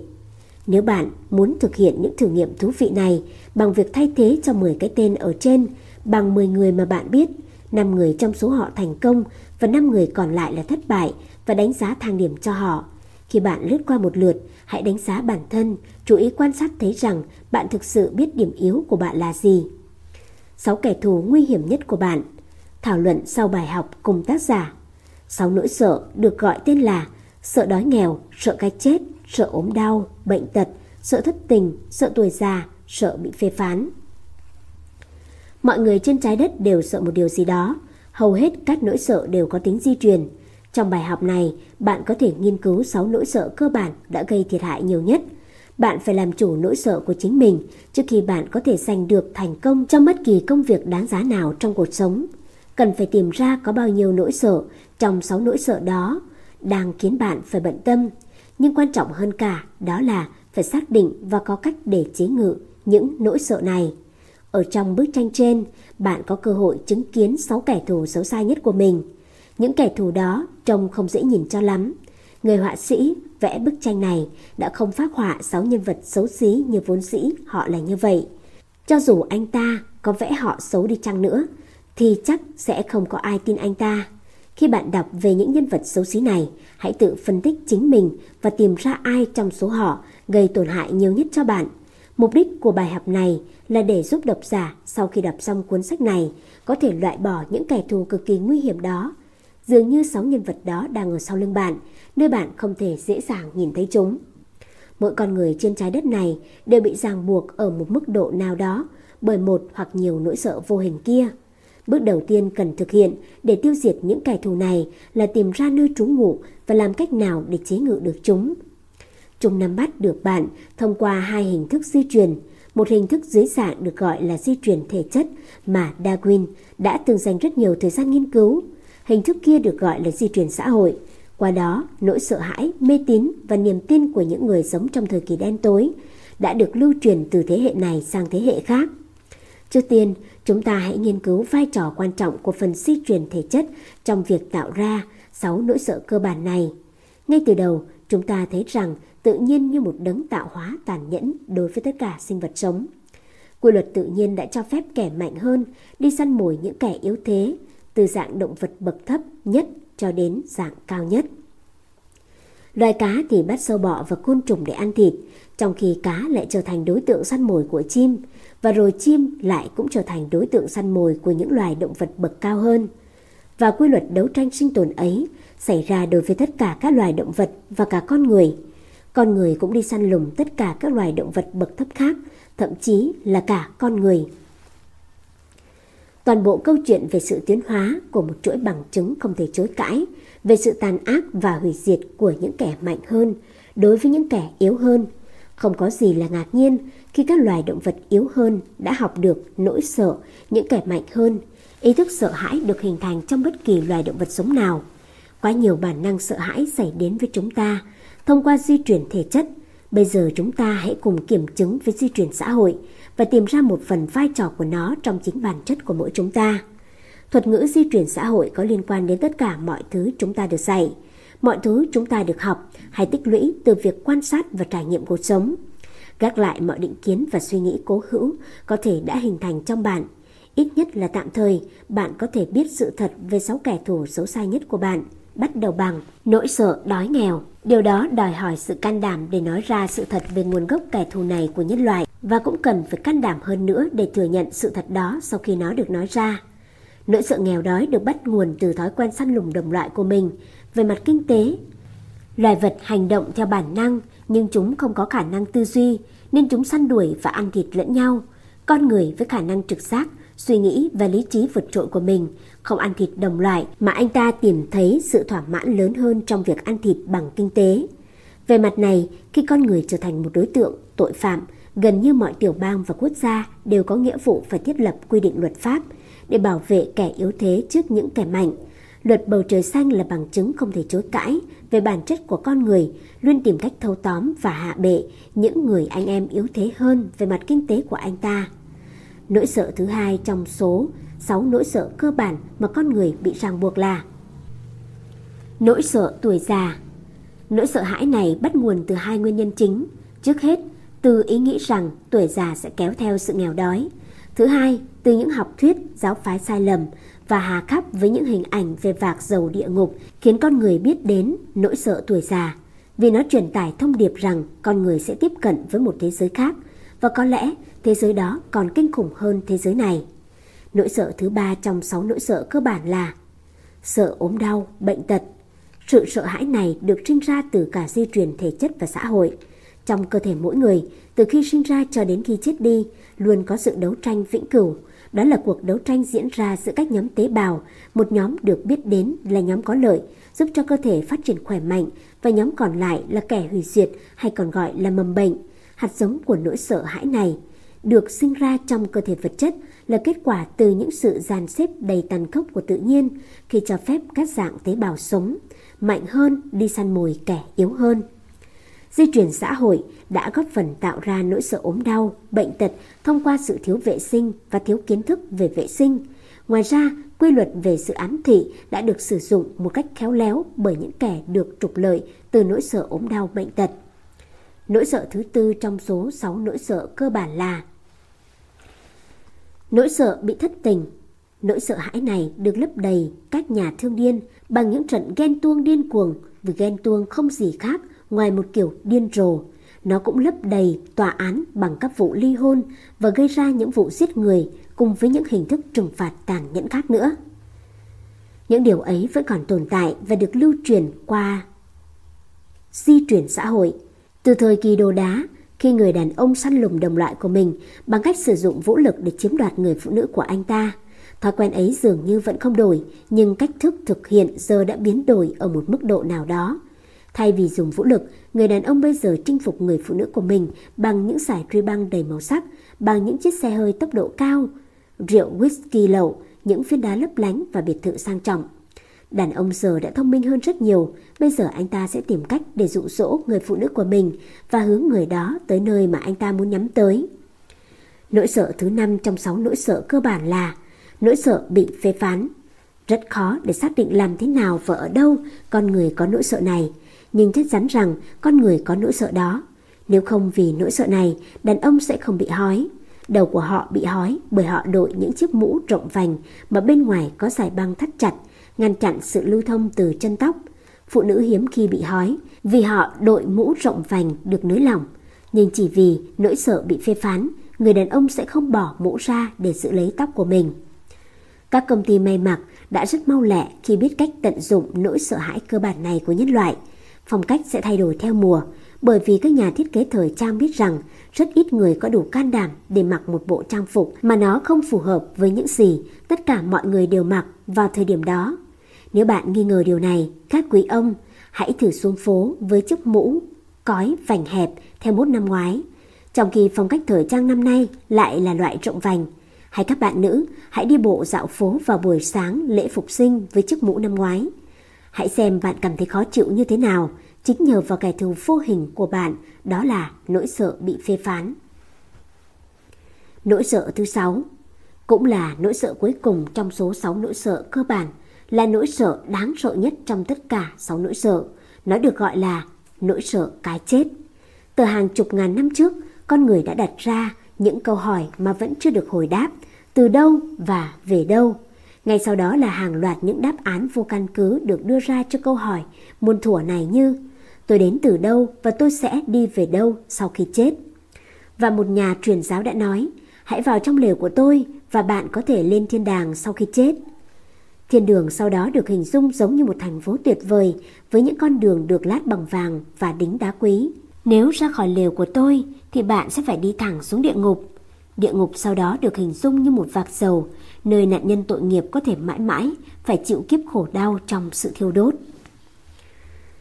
Không có gì lạ khi loài người sợ chết. Hãy nhìn vào bức tranh ở phần đầu của bài học này. Nếu bạn có thể, hãy xác định điều nào trong 6 nỗi sợ cơ bản gây tổn hại lớn nhất cho bạn. Khi bạn phát hiện được kẻ thù đó thì coi như là nó đã bị hạ gục một nửa rồi. Nhờ các hệ thống trường học mà con người đang dần tìm ra 6 kẻ thù đó. Công cụ hiệu quả nhất để chống lại chúng là kiến thức có tổ chức. Sự thiếu hiểu biết và sợ hãi giống như hai chị em sinh đôi vậy, chúng luôn song hành cùng nhau. Nhưng cũng nhờ có vậy mà sự thiếu hiểu biết và mê tín dị đoan gây ra sáu nỗi sợ cơ bản sẽ biến mất hoàn toàn khỏi bản chất của con người trong cả một thế hệ. Bạn cũng có thể tìm thấy các cuốn sách cung cấp cho bạn những phương thuốc chống lại sáu kẻ thù của nhân loại tại bất cứ thư viện công cộng nào. Bắt đầu bằng việc đọc cuốn sách Sức mạnh của khoa học của Benjamin Kidd và bạn sẽ phá vỡ được sự kìm hãm của hầu hết sáu nỗi sợ cơ bản của mình. Hãy tiếp tục đọc những cuốn sách của Emerson mang tên Quy luật bù trừ. Sau đó, hãy chọn ra một số cuốn sách hay về tự ám thị. Tự kỷ ám thị và nó sẽ cung cấp cho bạn nguyên tắc để thấy rằng những điều bạn tin tưởng vào ngày hôm nay sẽ trở thành hiện thực vào ngày mai. Bài Dean DeMarking, tạm dịch rèn luyện tinh thần, viết bởi Robinson sẽ cho bạn một khởi đầu tốt để hiểu được trí tuệ của chính bạn. Thông qua nguyên tắc của di truyền xã hội, sự thiếu hiểu biết và mê tín của thời kỳ đen tối đã được lưu truyền lại tới thế hệ của bạn. Nhưng bạn đang sống trong một thời kỳ hiện đại, trên mọi phương diện, bạn có thể thấy được những bằng chứng đưa ra, kết quả dĩ nhiên đều có nguyên nhân. Bây giờ, hãy bắt đầu nghiên cứu những kết quả đó dựa trên nguyên nhân gây ra và chẳng mấy chốc bạn sẽ giải phóng tâm trí của mình khỏi gánh nặng của sáu nỗi sợ cơ bản. Bắt đầu bằng việc nghiên cứu những người đàn ông đã tích lũy được sự giàu có, rồi từ đó tìm ra nguyên nhân dẫn đến sự thành công của họ. Henry Ford là một chủ đề rất đáng để chúng ta bắt đầu việc nghiên cứu này. Chỉ trong một khoảng thời gian ngắn là 25 năm, Ford đã đánh tan sự nghèo đói và biến mình trở thành người đàn ông giàu có nhất trên trái đất. Không có bất kỳ yếu tố may mắn hoặc cơ hội hay sự ngẫu nhiên nào hậu thuẫn cho những thành công của ông ta. Nó phát triển từ chính sự nghiên cứu kỹ lưỡng của ông ấy về những nguyên tắc đúng đắn luôn có sẵn để dành cho các bạn, cũng như dành cho chính ông ấy vậy. Henry Ford không bị ràng buộc bởi sáu nỗi sợ cơ bản đó, và cũng không mắc sai lầm về điều này. Nếu bạn cảm thấy rằng bạn ở quá xa Ford để tìm hiểu ông ta một cách chính xác, thì hãy bắt đầu bằng việc chọn hai người mà bạn thấy gần gũi với mình. Một người đại diện cho ý tưởng của bạn về sự thất bại và người còn lại đại diện cho sự thành công. Tìm hiểu nguyên nhân làm cho người này thất bại và nguyên nhân dẫn đến thành công của người kia. Hãy tìm ra những yếu tố thực sự. Trong quá trình thu thập và tìm hiểu những yếu tố này, bạn sẽ học được một bài học tuyệt vời về nguyên nhân và kết quả. Không có gì là chưa từng xảy ra. Tất cả mọi sinh vật, từ những loài động vật bậc thấp nhất đang bò trên mặt đất cho tới những loài vật đang bơi trong biển và thậm chí ngay cả đến con người cũng đều là kết quả của quá trình tiến hóa của tự nhiên. Sự tiến hóa đó là sự thay đổi có trật tự. Phép màu xảy ra trong tự nhiên cũng có liên quan tới sự thay đổi có trật tự này. Không chỉ có hình dạng và màu sắc của các loài động vật trải qua quá trình biến đổi chậm chạp và có trật tự, từ thế hệ này sang thế hệ khác, mà ngay cả trong trí tuệ của con người cũng trải qua quá trình biến đổi liên tục. Do vậy, bạn hoàn toàn có thể hy vọng bản thân có khả năng cải thiện thêm. Bạn có sức mạnh để khiến tâm trí của bạn diễn ra một quá trình thay đổi khá nhanh chóng.